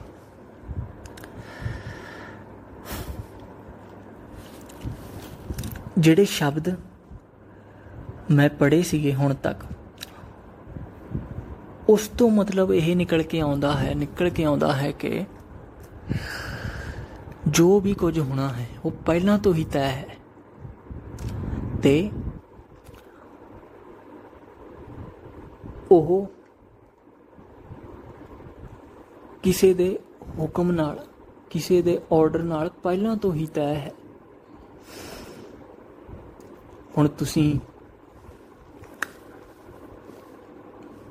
ਸੋਚੋਗੇ ਕਿ ਕਿ ਸਭ ਕੁਝ ਪਹਿਲਾਂ ਤੋਂ ਹੀ ਤੈਅ ਹੈ। ਤਾਂ ਅਸੀਂ ਜ਼ਿੰਦਗੀ ਜੀ ਕੇ ਆਪਣੀ ਮਰ, ਆਪਣੀ ਮਰਜ਼ੀ ਨਾਲ, ਆਪਣੀ ਵਿਲ ਨਾਲ ਕਰਕੇ ਕੀ ਕਰੀਏ? ਜਦ ਸਭ ਕੁਝ ਆਪਣੇ ਆਪ ਹੀ ਹੋਣਾ, ਜੋ ਵੀ ਹੋਣਾ। ਪਰ ਤੁਸੀਂ ਇਹ ਨਾ ਭੁੱਲਿਓ ਕਿ ਅਸੀਂ ਇਨਸਾਨ ਉਸ ਇਲੂਜਨ ਦਾ ਹਿੱਸਾ ਹਾਂ, ਇਸ ਹਿੱਸਾ ਹਨ। ਤੇ ਉਸ ਤੋਂ ਬਾਹਰ ਆਪਾਂ ਨਹੀਂ ਆ ਸਕਦੇ। ਤੇ ਜਿਹੜੇ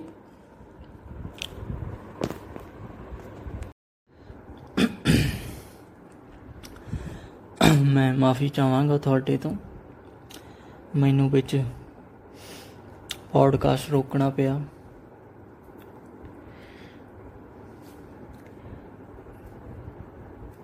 ਪਰ ਹੁਣ ਜਿਹੜੇ ਕੰਸੋਲੀਡੇਸ਼ਨ ਆਫ ਆਈਡੀਆਜ਼ ਮੈਂ ਕਰ ਰਿਹਾ ਸੀ, ਉਹ ਇਹ ਸੀਗੇ ਕਿ ਡੈਸਟੀਨੀ ਜਿਹੜੀ ਹੈ, ਜੋ ਕੁਝ ਹੋਣਾ ਹੈ, ਉਹ ਪਹਿਲਾਂ ਤੋਂ ਹੀ ਤੈਅ ਹੈ ਤੇ ਕੌਨਸ਼ੀਅਸਨੈਸ ਜਿਹੜੀ ਹੈ, ਉਹ ਇੱਕ ਇਲੂਜਨ ਹੈ। ਤੇ ਇਸ ਜਿਹੜੇ ਗੁਰੂ, ਗੁਰੂਆਂ ਦੇ ਸ਼ਬਦ ਮੈਂ ਪੜ੍ਹੇ ਸੀਗੇ ਤੇ ਉਹਨਾਂ ਦਾ ਮਤਲਬ ਤੁਹਾਨੂੰ ਸਾਂਝਾ ਕਰਕੇ ਉਹਨਾਂ ਚੋਂ ਜਿਹੜਾ ਅਰਥ ਕੱਢਿਆ ਸੀ, ਉਹ ਇਹੀ ਦਰਸਾਉਂਦਾ ਸੀ ਕਿ ਸਭ ਕੁਝ ਪਹਿਲਾਂ ਤੋਂ ਹੀ ਤੈਅ ਹੈ। ਹੁਣ ਮੈਂ ਤੁਹਾਨੂੰ ਇੱਕ ਹੋਰ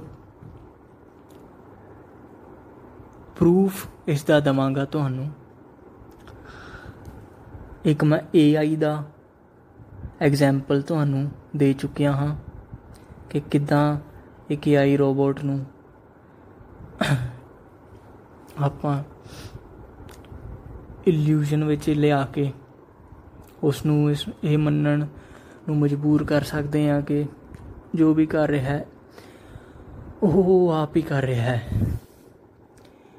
ਹੁਣ ਇਹ ਇੱਕ ਦੂਜਾ ਬਹੁਤ ਹੀ ਵੱਖਰਾ ਐਗਜ਼ਾਮਪਲ ਹੈ। ਤੁਸੀਂ ਸੋਚੋ, ਇੱਕ ਟਾਈਮ ਸੀ ਜਦੋਂ ਸਾਨੂੰ ਨਹੀਂ ਪਤਾ ਸੀ ਕਿ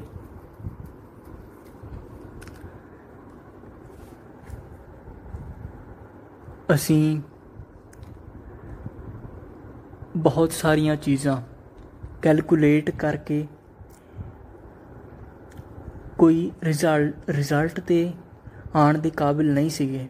ਸਾਡੇ ਕੋਲ ਮੈਥਸ ਨਹੀਂ ਸੀ, ਸਾਡੇ ਕੋਲ ਫਿਜ਼ਿਕਸ ਨਹੀਂ ਸੀਗੀ। ਅਸੀਂ ਹੌਲੀ-ਹੌਲੀ ਤਰੱਕੀ ਕੀਤੀ। ਹੌਲੀ-ਹੌਲੀ ਸਾਡੇ ਹੱਥ ਵਿੱਚ ਬਹੁਤ ਕੁਝ ਆ ਚੁੱਕਿਆ ਹੈ।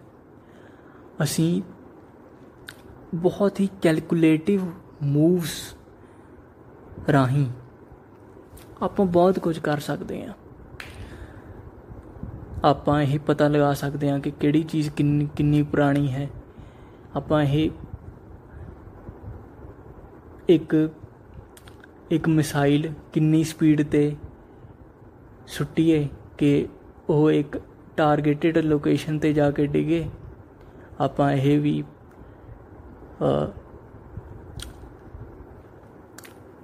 ਇਹ ਵੀ ਤੈਅ ਕਰ ਸਕਦੇ ਹਾਂ। ਜਾਣ ਕਿ ਹੁਣ ਹੌਲੀ ਹੌਲੀ ਸਾਡੇ ਕੋਲ ਬਹੁਤ ਸਾਰੀਆਂ ਚੀਜ਼ਾਂ ਦੇ ਕੰਟਰੋਲ ਆ ਰਹੇ ਨੇ। ਤੇ ਜਦੋਂ ਆਪਾਂ ਇਹਨਾਂ ਕੰਮਾਂ ਨੂੰ ਐਗਜ਼ੀਕਿਊਟ ਕਰਦੇ ਆ ਤਾਂ ਸਾਨੂੰ ਪਤਾ ਲੱਗਦਾ ਹੈ ਕਿ ਕੋਈ ਚੀਜ਼ ਪਲਾਨ ਕੀਤੀ ਜਾਵੇ।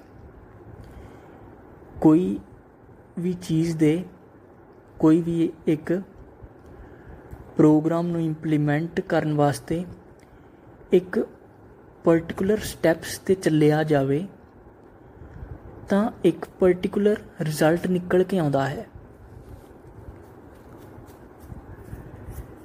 ਜਿੱਦਾਂ ਅਰਥਕੁਏਕ ਦੀ ਗੱਲ ਆਪਾਂ ਕਰੀਏ, ਅਸੀਂ ਸੋਚਦੇ ਹਾਂ ਕਿ ਸਾਨੂੰ, ਅਸੀਂ ਸ਼ਾਇਦ ਤੁਸੀਂ ਸੋਚਦੇ ਹੋਵੋਗੇ ਕਿ ਜਿਹੜੇ ਪੁਚਾਲ ਨੇ, ਉਹ ਆਪਣੇ ਆਪ ਹੀ ਆ ਜਾਂਦੇ ਨੇ। ਤੇ ਉਹ ਜਾਣ ਕਿ ਉਸ ਦਾ ਕਦੇ ਵੀ ਪਤਾ ਨਹੀਂ ਲਗਾਇਆ ਜਾ ਸਕਦਾ। ਉਹ ਇਨਸਟੈਂਟਲੀ ਹੁੰਦਾ ਹੈ, ਪਰ ਇਹ ਗੱਲ ਸਹੀ ਨਹੀਂ ਹੈਗੀ। ਭੂਚਾਲ ਜਿਹੜੇ ਨੇ, ਉਹ ਇਨਾ ਟੈਕਟੋਨਿਕ ਪਲੇਟਸ ਦੇ ਵਿੱਚ ਪ੍ਰੈਸ਼ਰ ਬਿਲਟ ਅਪ ਹੁੰਦਾ ਹੈ ਜਿਸ ਦੇ ਕਾਰਨ ਉਹਨਾਂ ਵਿੱਚ ਇੱਕ ਇਹੋ ਜਿਹੀ એનર્ਜੀ ਸਟੋਰ ਹੋ ਜਾਂਦੀ ਹੈ ਤੇ ਜਦੋਂ ਉਹ ਇਹੋ ਜਿਹੀ ਪੋਟੈਂਸ਼ੀਅਲ એનર્ਜੀ ਸਟੋਰ ਹੋ ਜਾਂਦੀ ਹੈ ਕਿ ਜਦੋਂ ਉਹਨਾਂ ਦਾ ਜਿਹੜਾ ਆਪਾਂ ਕਹਿ ਸਕਦੇ ਹਾਂ ਕਿ ਹਾਈਐਸਟ ਪੁਆਇੰਟ ਤੱਕ ਜਿੱਥੇ ਉਹ એનર્ਜੀ ਸਟੋਰ ਕਰ ਸਕਦੇ ਨੇ, ਉਸ ਇੱਕ ਪਾਰਟਿਕੂਲਰ ਪੋਜੀਸ਼ਨ ਤੇ ਜਦੋਂ ਉਹ ਆ ਜਾਂਦਾ ਹੈ, ਤਾਂ ਜਾ ਕੇ ਇੱਕ ਭੂਕੰਪ ਆਉਂਦਾ ਹੈ ਜਾਂ ਭੂਚਾਲ ਆਉਂਦਾ ਹੈ। ਹੁਣ ਮੈਂ ਇਸ ਦੇ ਰਾਹੀਂ ਤੁਹਾਨੂੰ ਕੀ ਕਹਿਣ ਦੀ ਕੋਸ਼ਿਸ਼ ਕਰ ਰਿਹਾ ਹਾਂ ਮੈਂ, ਕਹਿ ਰਿਹਾ ਹਾਂ ਕਿ ਹਰ ਇੱਕ ਚੀਜ਼ ਪਿੱਛੇ ਇੱਕ ਕਾਰਨ ਹੁੰਦਾ ਹੈ, ਜੋ ਵੀ ਚੀਜ਼ ਹੋਵੇ। ਤੁਸੀਂ ਕੋਈ ਵੀ ਇਨਸਾਨ ਦੀ ਬਾਇਓਗ੍ਰਾਫੀ ਪੜ੍ਹ ਕੇ ਦੇਖ ਲਓ। ਤੁਸੀਂ ਉਸ ਦੇ ਕੈਰੀਅਰ ਨੂੰ ਦੇਖੋਗੇ,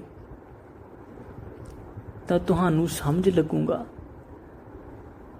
ਜਦੋਂ ਤੋਂ, ਤੁਸੀਂ ਉਸ ਦੀ ਬਾਇਓਗ੍ਰਾਫੀ ਦੇਖੋਗੇ ਤੇ ਉਹਦੇ ਅਚੀਵਮੈਂਟਸ ਨੂੰ ਕੰਪੇਅਰ ਕਰੋਗੇ, ਇਹ ਬਰਾਬਰ ਰੱਖ ਕੇ ਦੋਨਾਂ ਵਿੱਚ ਪੈਰਲਲਸ ਕ੍ਰੀਏਟ ਕਰਨ ਦੀ ਕੋਸ਼ਿਸ਼ ਕਰੋਗੇ, ਤਾਂ ਤੁਹਾਨੂੰ ਸਮਝ ਆਉਂਗੀ ਗੱਲ ਕਿ ਇਨਸਾਨ ਵੀ ਇੱਕ ਟਾਈਮ ਦਾ ਹੀ ਪ੍ਰੋਡਕਟ ਹੈ। ਵੱਖਰੇ ਵੱਖਰੇ ਐਕਸਪੀਰੀਐਂਸਿਸ ਨੇ, ਵੱਖਰੇ এনवायरमेंट्स ਨੇ ਐਟਮੋਸਫੇਅਰ ਨੇ। ਉਹਦੇ ਨੇੜੇ ਤੇੜੇ, ਆਲੇ ਦੁਆਲੇ ਰਹਿਣ ਵਾਲੇ ਵੱਖਰੇ ਵੱਖਰੇ ਤਰ੍ਹਾਂ ਦੇ ਲੋਕਾਂ ਦੇ ਇਫੈਕਟਸ ਕਾਰਨ ਜੋ ਉਹ ਬਣਿਆ, ਉਹ ਉਹਨਾਂ ਦੀ ਵਜ੍ਹਾ ਤੋਂ ਬਣਿਆ। ਉਹਨਾਂ ਚੀਜ਼ਾਂ ਦੀ ਵਜ੍ਹਾ ਤੋਂ ਬਣਿਆ। ਉਹ ਇਫੈਕਟਸ ਕਾਰਨ ਬਣਿਆ। ਹੁਣ ਗੱਲ ਕਿੱਥੇ ਆਉਂਦੀ ਹੈ? ਗੱਲ ਇਹ ਇੱਥੇ ਆ ਕੇ ਅੜ ਜਾਂਦੀ ਹੈ ਕਿ ਅਸੀਂ ਕਹਿੰਦੇ ਆ ਕਿ ਇੱਕ ਬੱਚਾ ਉਸੇ ਸਕੂਲ ਵਿੱਚ ਪੜ੍ਹਦਾ ਸੀ ਤੇ ਦੂਜਾ ਬੱਚਾ ਵੀ ਉਸੇ ਸਕੂਲ, ਉਸੇ ਕਲਾਸ ਵਿੱਚ ਪੜ੍ਹਦਾ ਸੀ, ਪਰ ਇੱਕ ਬੱਚੇ ਦੇ 80 ਨੰਬਰ ਆਏ, ਇੱਕ ਦੇ 40 ਆਏ। ਤੇ ਆਪਾਂ ਕਿੱਦਾਂ ਕਹਿ ਦਈਏ ਕਿ ਕਿ ਇੱਕ ਯੂਨੀਕ ਜਿਹੜਾ ਹੈ, ਇੱਕ ਯੂਨੀਕ ਚੀਜ਼ ਬਣ ਕੇ ਆਉਂਦੀ ਹੈ ਹਰ ਇੱਕ। ਇਹ ਹਰ ਇੱਕ ਵੱਖਰੇ ਵੱਖਰੀ ਚੀਜ਼ਾਂ ਨਾਲ।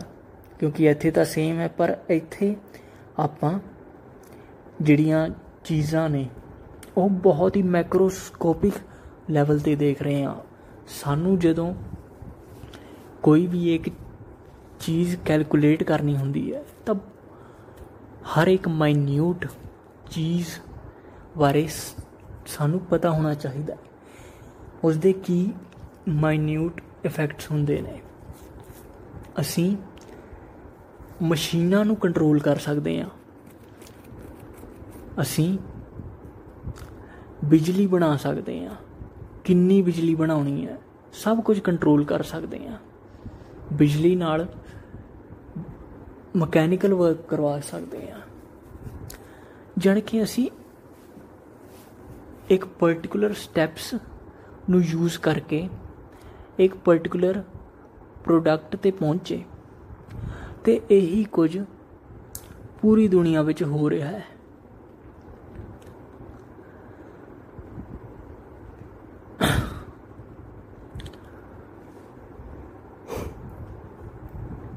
ਅਸੀਂ ਜਾਂ ਕੋਈ ਵੀ, ਅਸੀਂ ਤਾਂ ਆਪਣੇ ਲੈਵਲ ਤੇ ਕਰ ਰਹੇ ਹਾਂ। ਪਰ ਪੂਰੀ ਦੁਨੀਆ ਵਿੱਚ ਜਿਹੜੇ ਅਸੀਂ ਆਪ ਵੀ, ਜਿਹੜੇ ਇਨਸਾਨ ਵੀ ਹੈਗੇ ਆ, ਉਹ ਵੀ ਪਹਿਲਾਂ ਕਈ ਮਿਲੀਅਨਸ ਆਫ ਇਅਰਸ ਅਗੋ ਅਸੀਂ ਵੀ ਕਿਸੇ ਤੋਂ ਹੀ ਨਿਕਲ ਕੇ ਆਏ। ਸਾਡਾ ਐਵੋਲੂਸ਼ਨ ਹੋਇਆ। ਜਣ ਕੇ ਅਸੀਂ ਵੀ ਇੱਕ ਪ੍ਰੀਵੀਅਸ ਟਾਈਮ ਦਾ ਇੱਕ ਪ੍ਰੋਡਕਟ ਹੈਗੇ ਆ। ਸਾਡੇ ਅਸੀਂ ਜੋ ਵੀ ਆ ਜਾਂ ਕੋਈ ਵੀ ਇਨਸਾਨ ਜੋ ਵੀ ਹੈ, ਚਾਹੇ ਉਹ ਫਿਜ਼ੀਕਲੀ ਹੋਵੇ, ਚਾਹੇ ਮੈਂਟਲੀ ਹੋਵੇ, ਉਹ ਇੱਕ ਪਾਰਟਿਕੂਲਰ ਸਟੈਪਸ ਉਹਦੇ ਪਿੱਛੇ ਰਹੇ ਹੋਣਗੇ ਉਸ ਉਸ ਨੂੰ ਬਣਾਉਣ ਵਾਸਤੇ। ਜਿਸ ਦੀ ਵਜ੍ਹਾ ਤੋਂ ਉਹ ਹੁਣ ਬਣਿਆ ਹੈ। ਜਾਣ ਕੇ ਸਭ ਕੁਝ ਜਿਹੜਾ ਹੈ, ਸਭ ਕੁਝ ਆਪਾਂ ਸਭ ਕੁਝ ਬੈਕ ਟਰੈਕ ਕਰ ਸਕਦੇ ਹਾਂ। ਮੇਰੇ ਕਹਿਣ ਦਾ ਮਤਲਬ ਇਹ ਹੈ। ਪਰ ਹੁਣ ਗੱਲ ਆਉਂਦੀ ਹੈ ਕਿ ਅਸੀਂ ਇਨਸਾਨ ਆ ਸਾਡੇ ਕਿਤੇ ਨਾ ਕਿਤੇ ਸਾਡੇ ਕੋਲ ਇੰਨੀ ਕੈਪੈਸਿਟੀ ਨਹੀਂ ਹੈਗੀ ਕਿ ਆਪਾਂ ਸਭ ਕੁਝ ਕੰਪਰੀਹੈਂਡ ਕਰ ਸਕੀਏ। ਆਪਾਂ ਆਪਣੇ ਦਿਮਾਗ ਬਾਰੇ ਹੀ ਨਹੀਂ ਜਾਣਦੇ। ਬਹੁਤੀਆਂ ਗੱਲਾਂ ਤਾਂ, ਜਾਣ ਕਿ ਕੁਝ ਵੀ ਨਹੀਂ ਜਾਣਦੇ। ਬਹੁਤੀਆਂ ਕੀ? ਬਹੁਤ ਹੀ ਬਹੁਤ ਹੀ ਨਿੱਕੀਆਂ ਨਿੱਕੀਆਂ ਗੱਲਾਂ ਹੀ ਜਾਣਦੇ ਆ ਤੇ ਇੱਥੋਂ ਇਸ ਚੀਜ਼ ਤੋਂ ਜਿੱਦਾਂ ਮੈਂ ਤੁਹਾਨੂੰ ਦੱਸਿਆ ਜਾਂ ਪ੍ਰੂਵ ਕੀਤਾ ਕਿ ਸਭ ਕੁਝ ਬੈਕ ਟਰੈਕ ਕੀਤਾ ਜਾ ਸਕਦਾ ਹੈ। ਹੁਣ ਜੋ ਵੀ ਬਣਿਆ, ਉਹ according to laws of the nature ਬਣਿਆ। ਤੁਸੀਂ ਬੋਲ ਬੋਲ ਨੂੰ ਇੱਕ ਪਾਰਟਿਕੂਲਰ ਵੈਲੋਸਿਟੀ ਤੇ ਇੱਕ ਪਾਰਟਿਕੂਲਰ ਐਂਗਲ ਤੇ ਸਿੱਟੋਗੇ with respect to the ground ਤਾਂ ਉਹਦੀ ਕਿੰਨੀ ਸਪੀਡ ਕਦੋਂ, ਕਿਹੜੀ ਜਗ੍ਹਾ ਤੇ ਹੋਊਗੀ? ਅਸੀਂ ਇਹ ਵੀ ਕੈਲਕੂਲੇਟ ਕਰ ਸਕਦੇ ਹਾਂ। ਕਿਉਂਕਿ ਅਸੀਂ ਸਟੈਪਸ ਜਾਣਦੇ ਹਾਂ ਕਿ ਉਹ ਕਿਹੜੇ ਕਿਹੜੇ ਸਟੈਪਸ ਰਾਹੀਂ ਉਹ ਬਾਲ ਗੁਜ਼ਰਦੀ ਹੈ, ਕਿੰਨੀ ਉਹਦੀ 에ਅਰ ਰੈਜ਼ਿਸਟੈਂਸ ਹੁੰਦੀ ਹੈ, ਜਿਹੜੀ ਉਹ ਫੇਸ ਕਰਦੀ ਹੈ ਹਵਾ ਵਿੱਚ ਉੱਪਰ ਨੂੰ ਜਾਣ ਜਾਣ ਵੇਲੇ ਜਾਂ ਥੱਲੇ ਆਉਣ ਵੇਲੇ। ਬਹੁਤ ਸਾਰੀਆਂ ਚੀਜ਼ਾਂ ਨੇ। ਬਹੁਤ ਸਾਰੀਆਂ, ਇੰਨੇ ਸਾਰੇ ਐਲੀਮੈਂਟਸ ਨੇ ਜੇ ਜੇ ਅਸੀਂ, ਜੇ ਸਾਡੇ ਕੋਲ ਇੱਕ ਤਰ੍ਹਾਂ ਤੋਂ ਇਨਫਿਨਾਈਟ ਕਪੈਸਿਟੀ ਹੋਵੇ, ਇਨਸਾਨ ਦੀ, ਦੇ ਦਿਮਾਗ ਦੀ ਜੇ ਇਨਫਿਨਾਈਟ ਕਪੈਸਿਟੀ ਹੋਵੇ ਕੰਪਰੀਹੈਂਡ ਕਰਨ ਦੀ ਇਨਫਿਨਾਈਟ ਮੈਮਰੀ ਸਟੋਰ ਕਰ ਸਕੇ, ਤੇ ਇਨਫਿਨਾਈਟ ਪ੍ਰੋਸੈਸਿੰਗ ਪਾਵਰ ਹੋਵੇ, ਤਾਂ ਜਿਹੜਾ ਫਿਊਚਰ ਪ੍ਰੈਡਿਕਟ ਕਰਨ ਦੀ ਜਿਹੜੀ ਆਪਾਂ ਗੱਲ ਕਰਦੇ ਆ ਮਤਲਬ ਕਈ ਆਈਡੀਆਜ਼ ਚੱਲਦੇ ਨੇ, ਉਹ ਕੋਈ ਵੱਡੀ ਗੱਲ ਨਹੀਂ। ਪਰ ਇਹੋ ਜਿਹੇ ਬਹੁਤ ਸਾਰੀਆਂ ਚੀਜ਼ਾਂ ਨੇ ਜਿਹੜੀਆਂ ਆਪਾਂ ਨਹੀਂ ਜਾਣਦੇ ਹਲੇ ਤੱਕ। ਬਹੁਤ ਸਾਰੀਆਂ। ਤੇ ਮੈਮਰੀ ਦੀ ਦਿੱਕਤ ਹੈ। ਹਾਲਾਂਕਿ ਸਾਡੇ ਕੋਲ ਕੰਪਿਊਟਰ ਹੈਗੇ ਨੇ, ਪਰ ਸਭ ਕੁਝ ਸਟੋਰ ਕਰਨਾ ਜੋ ਵੀ ਦੁਨੀਆ ਤੇ ਹੈ, ਇਹ ਤਾਂ ਬਹੁਤ ਔਖੀ ਚੀਜ਼ ਹੈ। ਸਭ ਕੁਝ ਸਟੋਰ ਕਰਨ ਤੋਂ ਮੇਰਾ ਮਤਲਬ ਹੈ, ਹਰ ਇੱਕ ਐਲੀਮੈਂਟ ਸਟੋਰ ਕਰਨਾ, ਹਰ ਇੱਕ ਐਲੀਮੈਂਟ ਦੇ ਦਾ ਐਲੀਮੈਂਟ ਉਹ ਐਲੀਮੈਂਟ ਨਹੀਂ ਜਿਹੜਾ ਪੀਰੀਓਡਿਕ ਟੇਬਲ ਵਿੱਚ ਹੁੰਦਾ, ਉਹ ਨਹੀਂ। ਐਲੀਮੈਂਟ ਜਾਣ ਕੇ ਹਰ ਇੱਕ ਚੀਜ਼ ਛੋਟੇ ਤੋਂ ਛੋਟੀ, ਵੱਡੀ ਤੋਂ ਵੱਡੀ ਤੇ ਹਰ ਐਲੀਮੈਂਟ ਦਾ ਦੂਜੇ ਨਾਲ ਕੀ ਰਿਲੇਸ਼ਨ ਹੈ? ਤੇ ਕਿਦਾਂ ਇੱਕ ਐਲੀਮੈਂਟ ਦੂਜੇ ਐਲੀਮੈਂਟ ਨੂੰ ਅਫੈਕਟ ਕਰਦਾ ਹੈ? ਕਿੰਨੇ ਸਾਰੇ ਕਨੈਕਸ਼ਨਸ ਹੋਣਗੇ? ਤੁਸੀਂ ਸੋਚ ਕੇ ਦੇਖੋ। ਤੁਸੀਂ ਡਾਟ ਬਣਾ ਲਓ। ਕਿੰਨੇ ਸਾਰੇ ਕਨੈਕਸ਼ਨਸ ਹੋਣਗੇ? ਤਾਂ ਹੁਣ ਮੈਂ ਆਉਣਾ ਸਭ ਤੋਂ ਪਹਿਲੀ ਗੱਲ, ਸਭ ਤੋਂ ਪਹਿਲੀ ਲਾਈਨ ਜਿਹੜੀ ਮੈਂ ਬੋਲੀ ਸੀਗੀ ਪੌਡਕਾਸਟ ਸ਼ੁਰੂ ਕਰਨ ਵੇਲੇ। ਮੈਂ ਕਿਹਾ ਸੀ ਕਿ ਜਿਹੜੇ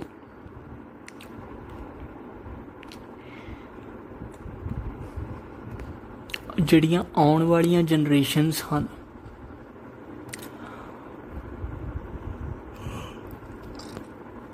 ਉਹ ਇਹਨਾਂ ਆਈਡੀਆਜ਼ ਨੂੰ ਸਮਝਣਗੀਆਂ ਕਿ ਉਹ ਕਿੰਨੇ ਡੀਪ ਨੇ।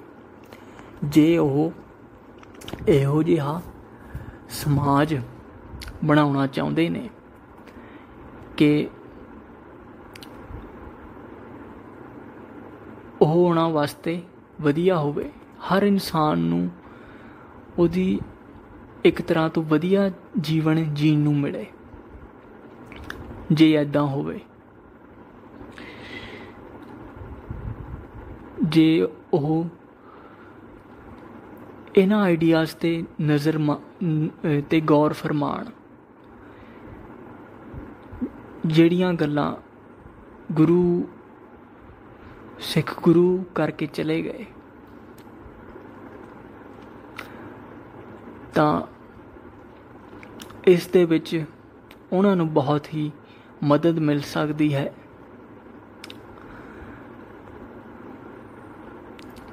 ਤੇ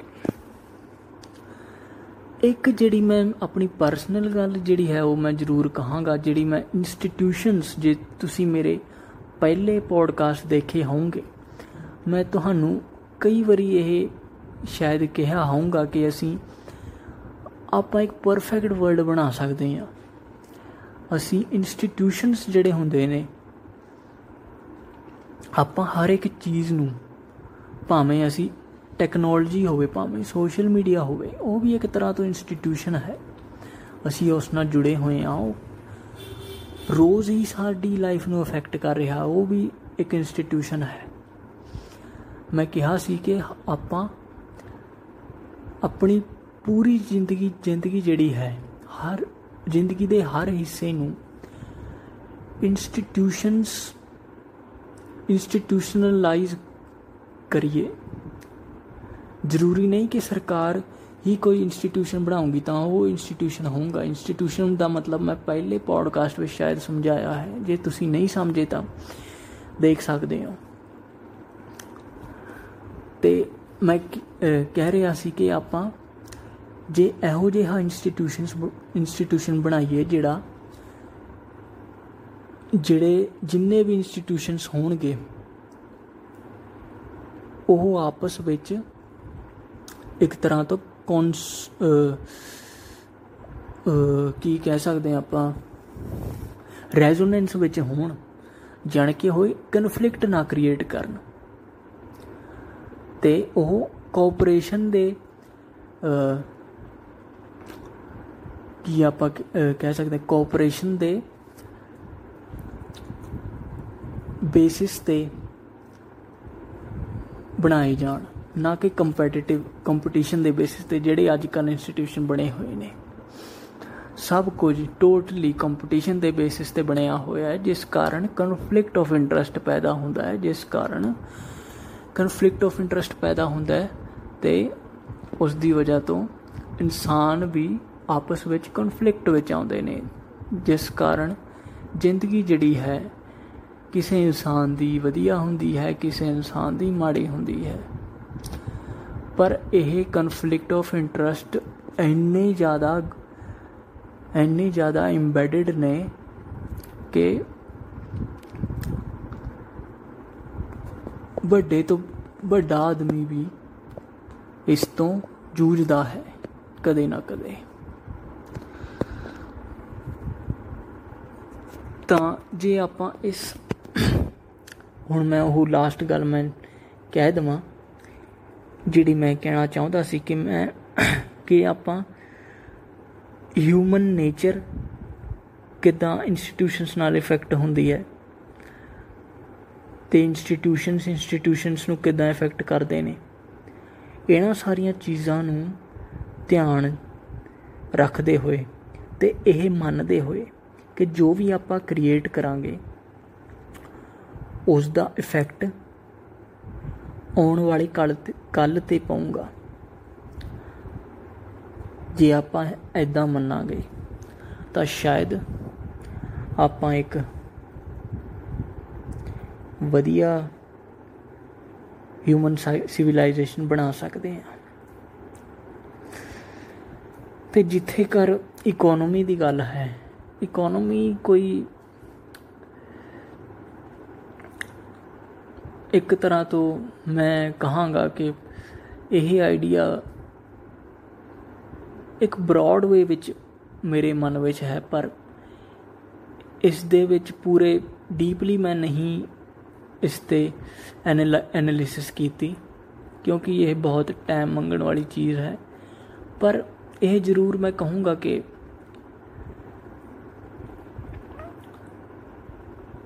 ਪੈਸੇ ਦੀ ਜਿਹੜੀ ਅਹਿਮੀਅਤ ਹੈ, ਆਪ ਜੇ ਅਸੀਂ ਹਿਊਮਨ ਸਿਵਲਾਈਜੇਸ਼ਨ ਅਸੀਂ ਬਣਾਉਣਾ ਚਾਹਾਂਗੇ, ਤਾਂ ਪੈਸੇ ਦੇ ਬੇਸ ਤੇ ਜਿਹੜੀ ਇਨਇਕੁਐਲਿਟੀਜ਼ ਹੈ ਉਹਨੂੰ ਬਿਲਕੁਲ ਹੀ ਮਕਾਉਣਾ ਪਊਗਾ।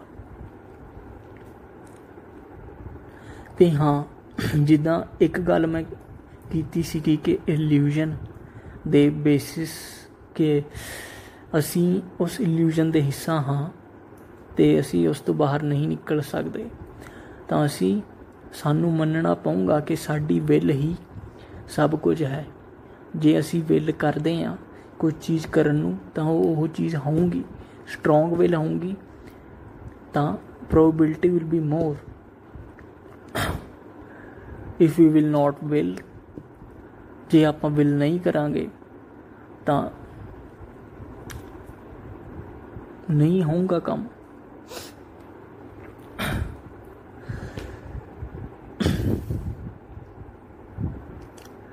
ਹੁਣ ਮੈਂ ਇਸ ਪੋਡਕਾਸਟ ਨੂੰ ਇੱਥੇ ਹੀ ਖਤਮ ਕਰਾਂਗਾ। ਆਸ਼ਾ ਕਰਦਾ ਹਾਂ ਤੁਹਾਨੂੰ ਸਾਰਿਆਂ ਨੂੰ ਸਿੱਖ ਗੁਰੂਆਂ ਦੀਆਂ ਜਿਹੜੀ, ਜਿਹੜੇ ਬਲੀਫ ਸੀਗੇ, ਉਹ ਆਉਣ ਵਾਲੇ ਸਮਾਂ ਵਿੱਚ ਕਿੰਨੇ ਇੰਪੋਰਟੈਂਟ ਹੋਣਗੇ, ਇਸ ਬਾਰੇ ਪਤਾ ਲੱਗੇ। ਜਾਂ ਇਸ ਦੀ ਅਹਿਮੀਅਤ ਸਮਝ ਲੱਗੇ। ਮੈਂ ਇੱਕ ਹੋਰ ਚੀਜ਼ ਜੋੜਨਾ ਚਾਹੁੰਦਾ ਸੀ ਇੱਥੇ, ਪਰ ਸ਼ਾਇਦ ਘੰਟੇ ਤੋਂ ਵੱਧ ਮੈਂ ਪੌਡਕਾਸਟ ਨਹੀਂ ਬਣਾ ਸਕਦਾ ਤਾਂ ਇੱਥੇ ਹੀ ਮੁਕਾਉ ਮੁਕਾਵਾਂਗਾ। ਧੰਨਵਾਦ।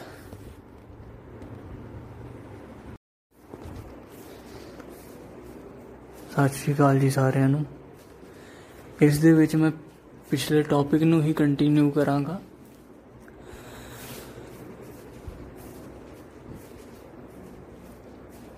ਜਿਸ ਦੇ ਵਿੱਚ ਮੈਂ ਸਿੱਖ ਗੁਰੂਆਂ ਨੇ ਜਿਹੜੇ ਬਲੀਫਸ ਜਾਂ ਜਿਹੜੇ ਫੈਕਟਸ ਆਪਾਂ ਕਹੀਏ।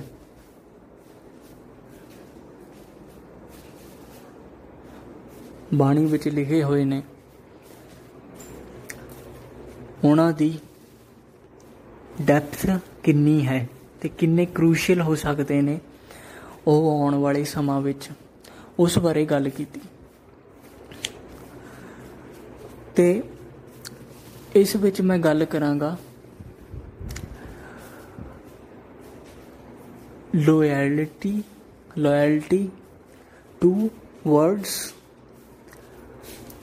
a non human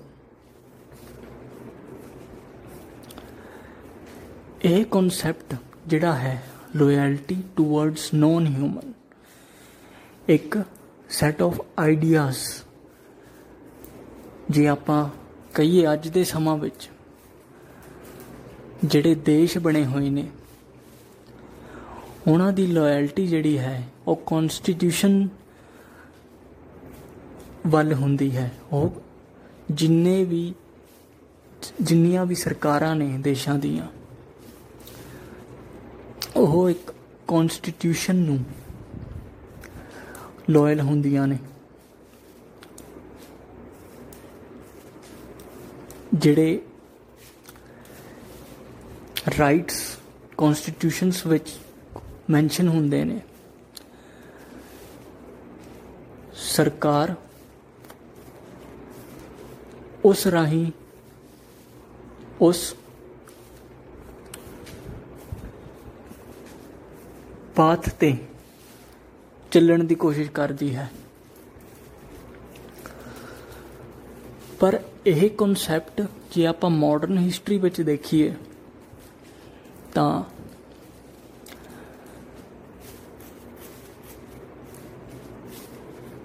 ਇਹ ਅਮਰੀਕਨ ਕਨਸਟੀਟਿਊਸ਼ਨ ਜਾਂ ਫ੍ਰੈਂਚ ਰੈਵੋਲੂਸ਼ਨ ਦੇ ਨੇੜੇ ਤੇੜੇ ਹੀ ਆਇਆ, ਜਦੋਂ ਲੋਕ ਜਿਹੜੇ ਨੇ, ਉਹ ਇੱਕ ਰਾਜੇ ਨੂੰ ਲਾਇਲ ਹੋਣ ਦੇ ਬਜਾਏ ਇੱਕ ਸੈਟ ਆਫ ਡਾਕੂਮੈਂਟਸ ਜਿਸ ਦੇ ਵਿੱਚ ਉਹਨਾਂ ਦੀ ਕਿੱਦਾਂ ਦਾ ਉਹਨਾਂ ਦਾ ਜੀਵਨ ਹੋਣਾ ਚਾਹੀਦਾ ਹੈ? ਉਸ ਤੇ ਲਾਇਲ ਸੀਗੇ। ਪਰ ਦਸਵੇਂ ਗੁਰੂ, ਦਸਵੇਂ ਸਿੱਖ ਗੁਰੂ ਗੁਰੂ ਗੋਬਿੰਦ ਸਿੰਘ ਜੀ ਨੇ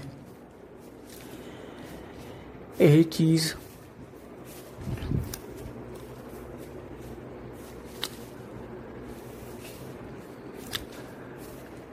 ਸਤਾਰਾਂ ਸੌ ਸ਼ਤਾਬਦੀ ਦੇ ਅੰਤ ਵਿੱਚ ਹੀ ਕਰ ਦਿੱਤੀ ਸੀਗੀ।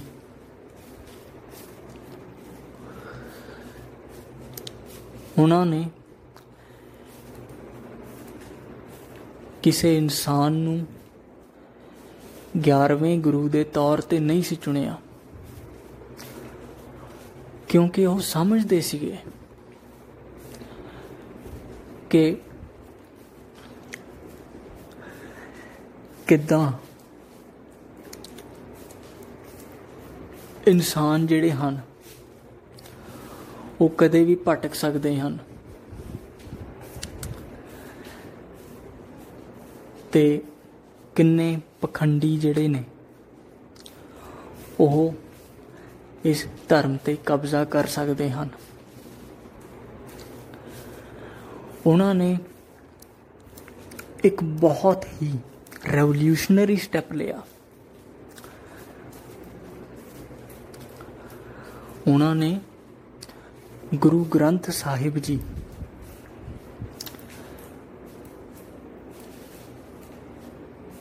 which is a consolidation of all the knowledge of all the previous Sikh gurus.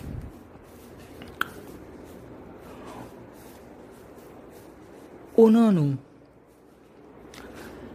ਇੱਕ ਗੁਰੂ ਦਾ ਦਰਜਾ ਦਿੱਤਾ ਤੇ ਉਹ ਗੁਰੂ ਦਾ ਦਰਜਾ ਅਨੰਤ ਕਾਲ ਤੱਕ ਦਿੱਤਾ। ਫੋਰ ਇਟਰਨਿਟੀ ਇਟਰਨਿਟੀ ਤੱਕ। ਗੁਰੂ ਗ੍ਰੰਥ ਸਾਹਿਬ ਜੀ, ਜਿਨ੍ਹਾਂ ਵਿੱਚ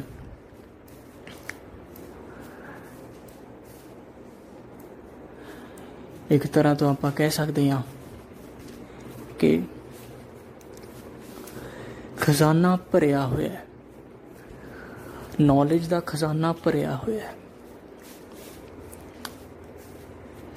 ਇਨਸਾਨ ਨੂੰ ਕਿੱਦਾਂ ਆਪਣੀ ਜ਼ਿੰਦਗੀ ਜਿਉਣੀ ਚਾਹੀਦੀ ਹੈ, ਉਸ ਬਾਰੇ ਬਹੁਤ ਹੀ ਕੰਪਰੀਹੈਂਸਿਵਲੀ ਦੱਸਿਆ ਹੋਇਆ ਹੈ। ਉਸ ਨੂੰ ਗੁਰੂ ਗੋਬਿੰਦ ਸਿੰਘ ਜੀ ਨੇ ਸਿੱਖਾਂ ਦਾ ਗੁਰੂ ਬਣਾਇਆ। ਤੇ ਜਿਹੜੀਆਂ ਚੀਜ਼ਾਂ ਅੱਜ ਕੱਲ ਜਿਹੜੇ ਕਨਸਟੀਟਿਊਸ਼ਨਸ ਨੂੰ ਆਪਾਂ ਲਾਇਲਟੀ ਦੇ ਇੱਕ ਨਜ਼ਰੀਏ ਤੋਂ ਦੇਖਦੇ ਹਾਂ, ਸਰਕਾਰਾਂ ਲਾਇਲ ਹੁੰਦੀਆਂ ਨੇ ਕਨਸਟੀਟਿਊਸ਼ਨਸ ਨੂੰ, ਜਾਣ ਕੇ a book of knowledge we can say. A book of rights. ਇਹ ਚੀਜ਼ ਜਿਹੜੀ ਹੈ, ਉਹ ਗੁਰੂ ਗੋਬਿੰਦ ਸਿੰਘ ਜੀ ਨੇ ਬਹੁਤ ਹੀ ਪਹਿਲਾਂ ਕਰ ਦਿੱਤੀ ਸੀ। ਤੇ ਉਸ ਸਮਾਂ ਐਦਾਂ ਵੀ ਨਹੀਂ ਸੀ ਕਿ ਯੂਰੋਪੀਆਂ ਦਾ ਕੋਈ ਇਨਫਲੂਐਂਸ ਇੰਡੀਆ ਤੇ ਹੋਵੇ। ਪਰ ਫਿਰ ਵੀ ਤੁਸੀਂ ਦੇਖੋ, ਇੰਡੀਆ ਵਿੱਚ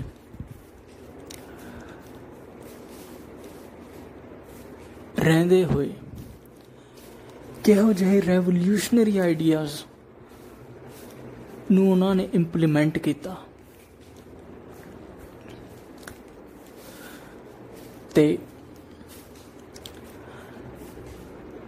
ਇਸ ਤਰ੍ਹਾਂ ਇਸ ਤਰ੍ਹਾਂ ਦੀਆਂ ਚੀਜ਼ਾਂ ਨੂੰ ਕਦੇ ਵੀ ਕਿਸੇ ਇੱਕ ਵਰਲਡ ਫੋਰਮ ਤੇ ਨਹੀਂ ਲੈ ਕੇ ਆਇਆ ਜਾਂਦਾ।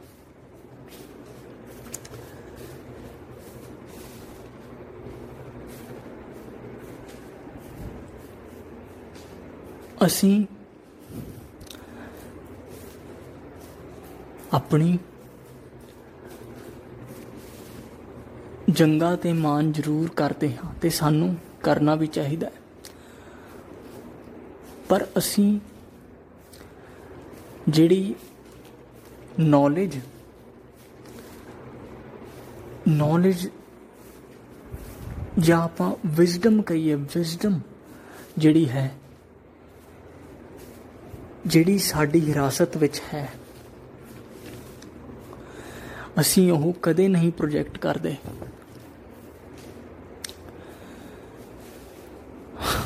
ਮੈਂ ਤੁਹਾਨੂੰ ਸਾਰਿਆਂ ਨੂੰ ਇਹ ਅਪੀਲ ਕਰੂੰਗਾ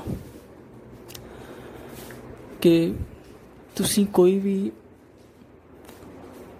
ਨੋ, ਨੌਕਰੀ ਕਰਦੇ ਹੋ ਤੁਸੀਂ ਕਿਤਾਬਾਂ ਜ਼ਰੂਰ ਪੜ੍ਹੋ ਤੇ ਆਪਣੀ ਜਿਹੜੀ ਨੌਲੇਜ ਹੈ ਉਸ ਨੂੰ ਵਧਾਵੋ। ਕਿਉਂਕਿ ਆਉਣ ਵਾਲੇ ਸਮਾਂ ਵਿੱਚ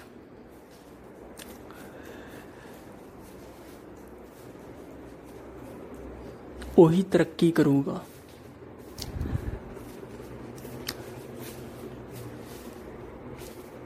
ਜੋ ਇੰਟੈਲੈਕਚੁਅਲੀ ਸਟਰੋਂਗ ਹੋਊਗਾ। ਤੇ ਇੰਟੈਲੈਕਚੁਅਲੀ ਸਟਰੋਂਗ ਹੋਣ ਵਾਸਤੇ ਪੜ੍ਹਨਾ ਬਹੁਤ ਜ਼ਰੂਰੀ ਹੈ।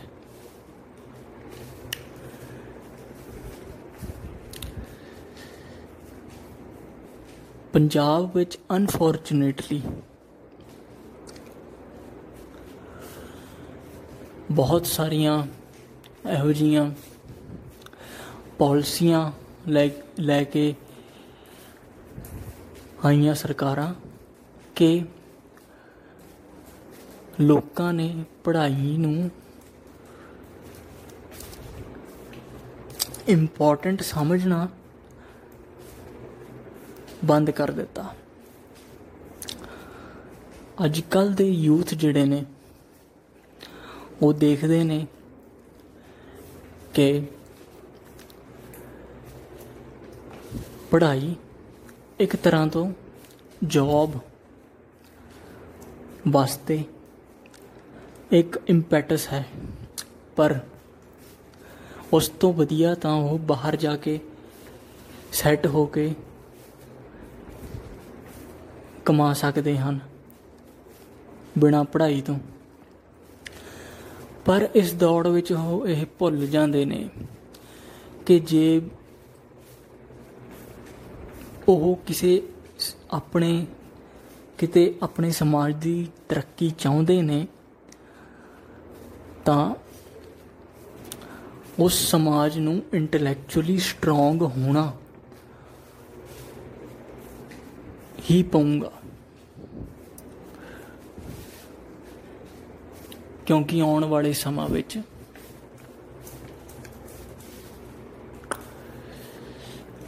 ਜੰਗਾਂ ਦਿਮਾਗ ਨਾਲ ਲੜੀਆਂ ਜਾਣਗੀਆਂ।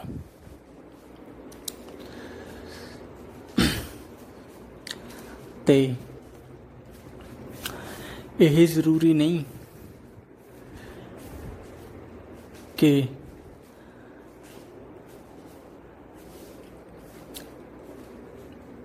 ਜੇ ਸਾਡੇ ਤੇ ਜਾਂ ਕਿਸੇ ਤੇ ਵੀ ਜਾਨੀ ਹਮਲੇ ਨਹੀਂ ਹੁੰਦੇ ਤਾਂ ਉਹ ਬਿਲਕੁਲ ਵਧੀਆ ਜ਼ਿੰਦਗੀ ਜਿਉ ਜਿਉ ਰਿਹਾ ਹੈ।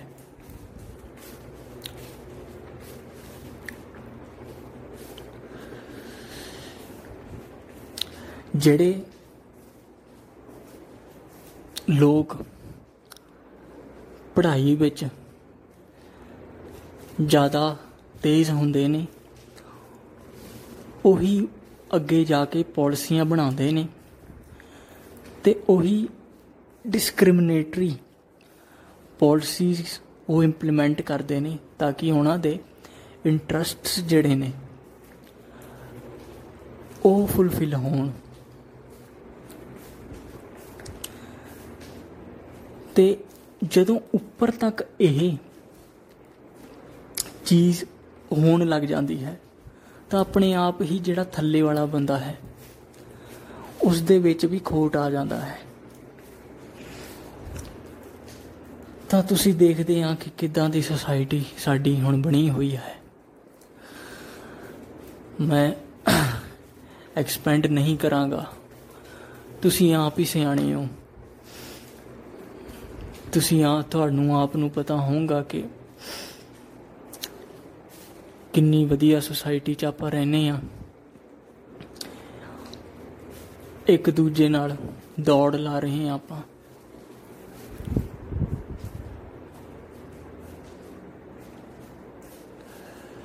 ਖੈਰ, ਮੇਰਾ ਮਕਸਦ ਇਹ ਵੀਡੀਓ ਇਹ ਪੌਡਕਾਸਟ ਬਣਾਉਣ ਦਾ ਇਹੀ ਸੀ ਕਿ ਮੈਂ ਜਿਹੜੀ ਇੱਕ ਗੱਲ ਜੋ ਮੈਨੂੰ ਜੋ ਮੈਨੂੰ ਬਹੁਤ ਇੰਪੋਰਟੈਂਟ ਲੱਗੀ ਦੱਸਣੀ ਕਿ ਸਿੱਖ ਗੁਰੂਆਂ ਦੀ ਜਿਹੜੀ, ਜਿਹੜੇ ਬਲੀਫ ਸੀਗੇ, ਜਾਂ ਜਾਂ ਅਪਰੋਚਸ ਸੀਗੀਆਂ ਲਾਈਫ ਦੇ ਉੱਤੇ, ਉਹ ਕਿਦਾਂ ਰੈਵੋਲੂਸ਼ਨਰੀ ਤੇ ਕਿਦਾਂ ਇੱਕ ਤਰ੍ਹਾਂ ਤੋਂ ਕ੍ਰੂਸ਼ੀਅਲ ਸਾਬਿਤ ਹੋਣਗੀਆਂ ਆਉਣ ਵਾਲੇ ਸਮਾਂ ਵਿੱਚ। ਤੇ ਅੱਜ ਵੀ ਸਾਬਤ ਹੋ ਰਹੀਆਂ ਹਨ। ਜਿੱਦਾਂ ਆਪਾਂ ਦੇਖਦੇ ਹਾਂ ਕਿ ਦੇਸ਼ ਜਿਹੜੇ ਨੇ, ਉਹ ਇੱਕ ਕਨਸਟੀਟਿਊਸ਼ਨ ਨੂੰ ਲਾਇਲ ਹੁੰਦੇ ਨੇ, ਨਾ ਕਿ ਕਿਸੇ ਇਨਸਾਨ ਨੂੰ। ਇਹ ਚੀਜ਼ ਗੁਰੂ ਗੋਬਿੰਦ ਸਿੰਘ ਜੀ ਨੇ ਪਹਿਲਾਂ ਹੀ ਕਰ ਦਿੱਤੀ ਸੀਗੀ। ਉਹਨਾਂ ਨੂੰ ਪਤਾ ਸੀਗਾ ਕਿ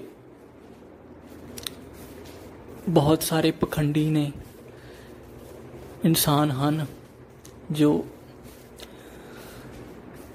ਧਰਮ ਖਰਾਬ ਕਰ ਸਕਦੇ ਹਨ। ਤਾਂ ਉਹਨਾਂ ਨੇ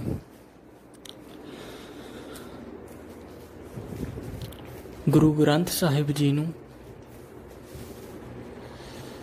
11ਵਾਂ ਗੁਰੂ ਦਾ ਦਰਜਾ ਦੇ ਦਿੱਤਾ।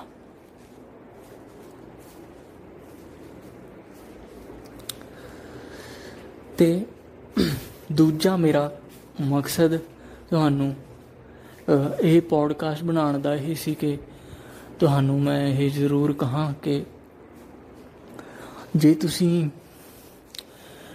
ਸਭ ਕੁਝ ਸਮਝਣਾ ਚਾਹੁੰਦੇ ਹੋ, ਤਾਂ ਕਿਤਾਬਾਂ ਜ਼ਰੂਰ ਪੜ੍ਹੋ।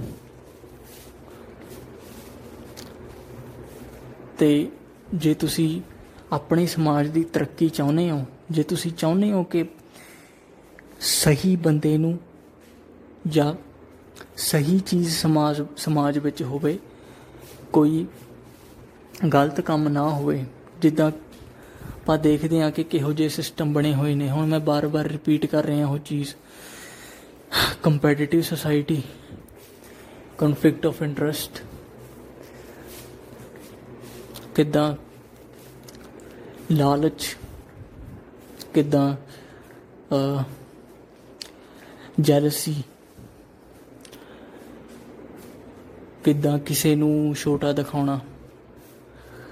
ਇਹ ਸਾਰੀਆਂ ਚੀਜ਼ਾਂ ਨੇ ਐਦਾਂ ਦੀਆਂ ਚੀਜ਼ਾਂ ਅੱਜ ਕੱਲ ਸੋਸਾਇਟੀ ਨੂੰ ਚਲਾ ਰਹੀਆਂ ਹਨ। ਕੀ ਤੁਸੀਂ ਇਹੋ ਜੀ ਸੋਸਾਇਟੀ ਵਿੱਚ ਜਿਉਣਾ ਪਸੰਦ ਕਰੋਗੇ?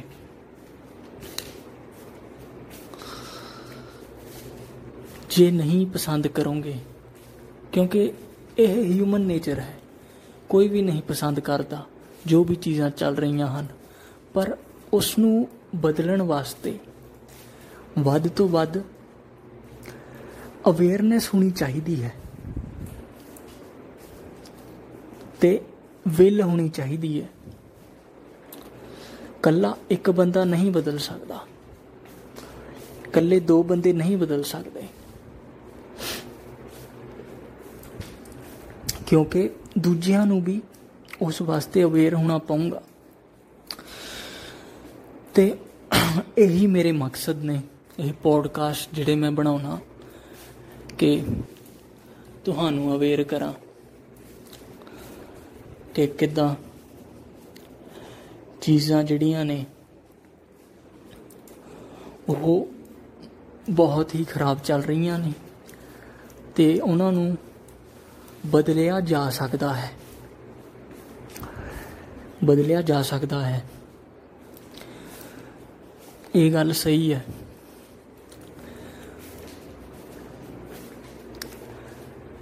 ਤੇ ਇੱਥੇ ਹੀ ਮੈਂ ਪੋਡਕਾਸਟ ਨੂੰ ਖਤਮ ਕਰਾਂਗਾ। ਇਹ ਛੋਟਾ ਪੋਡਕਾਸਟ ਸੀ ਕਿਉਂਕਿ this was an extension of the last one ਅਹ ਹੁਣ ਮੈਂ ਇੱਥੇ ਖਤਮ ਕਰਦਾ ਹਾਂ। ਧੰਨਵਾਦ।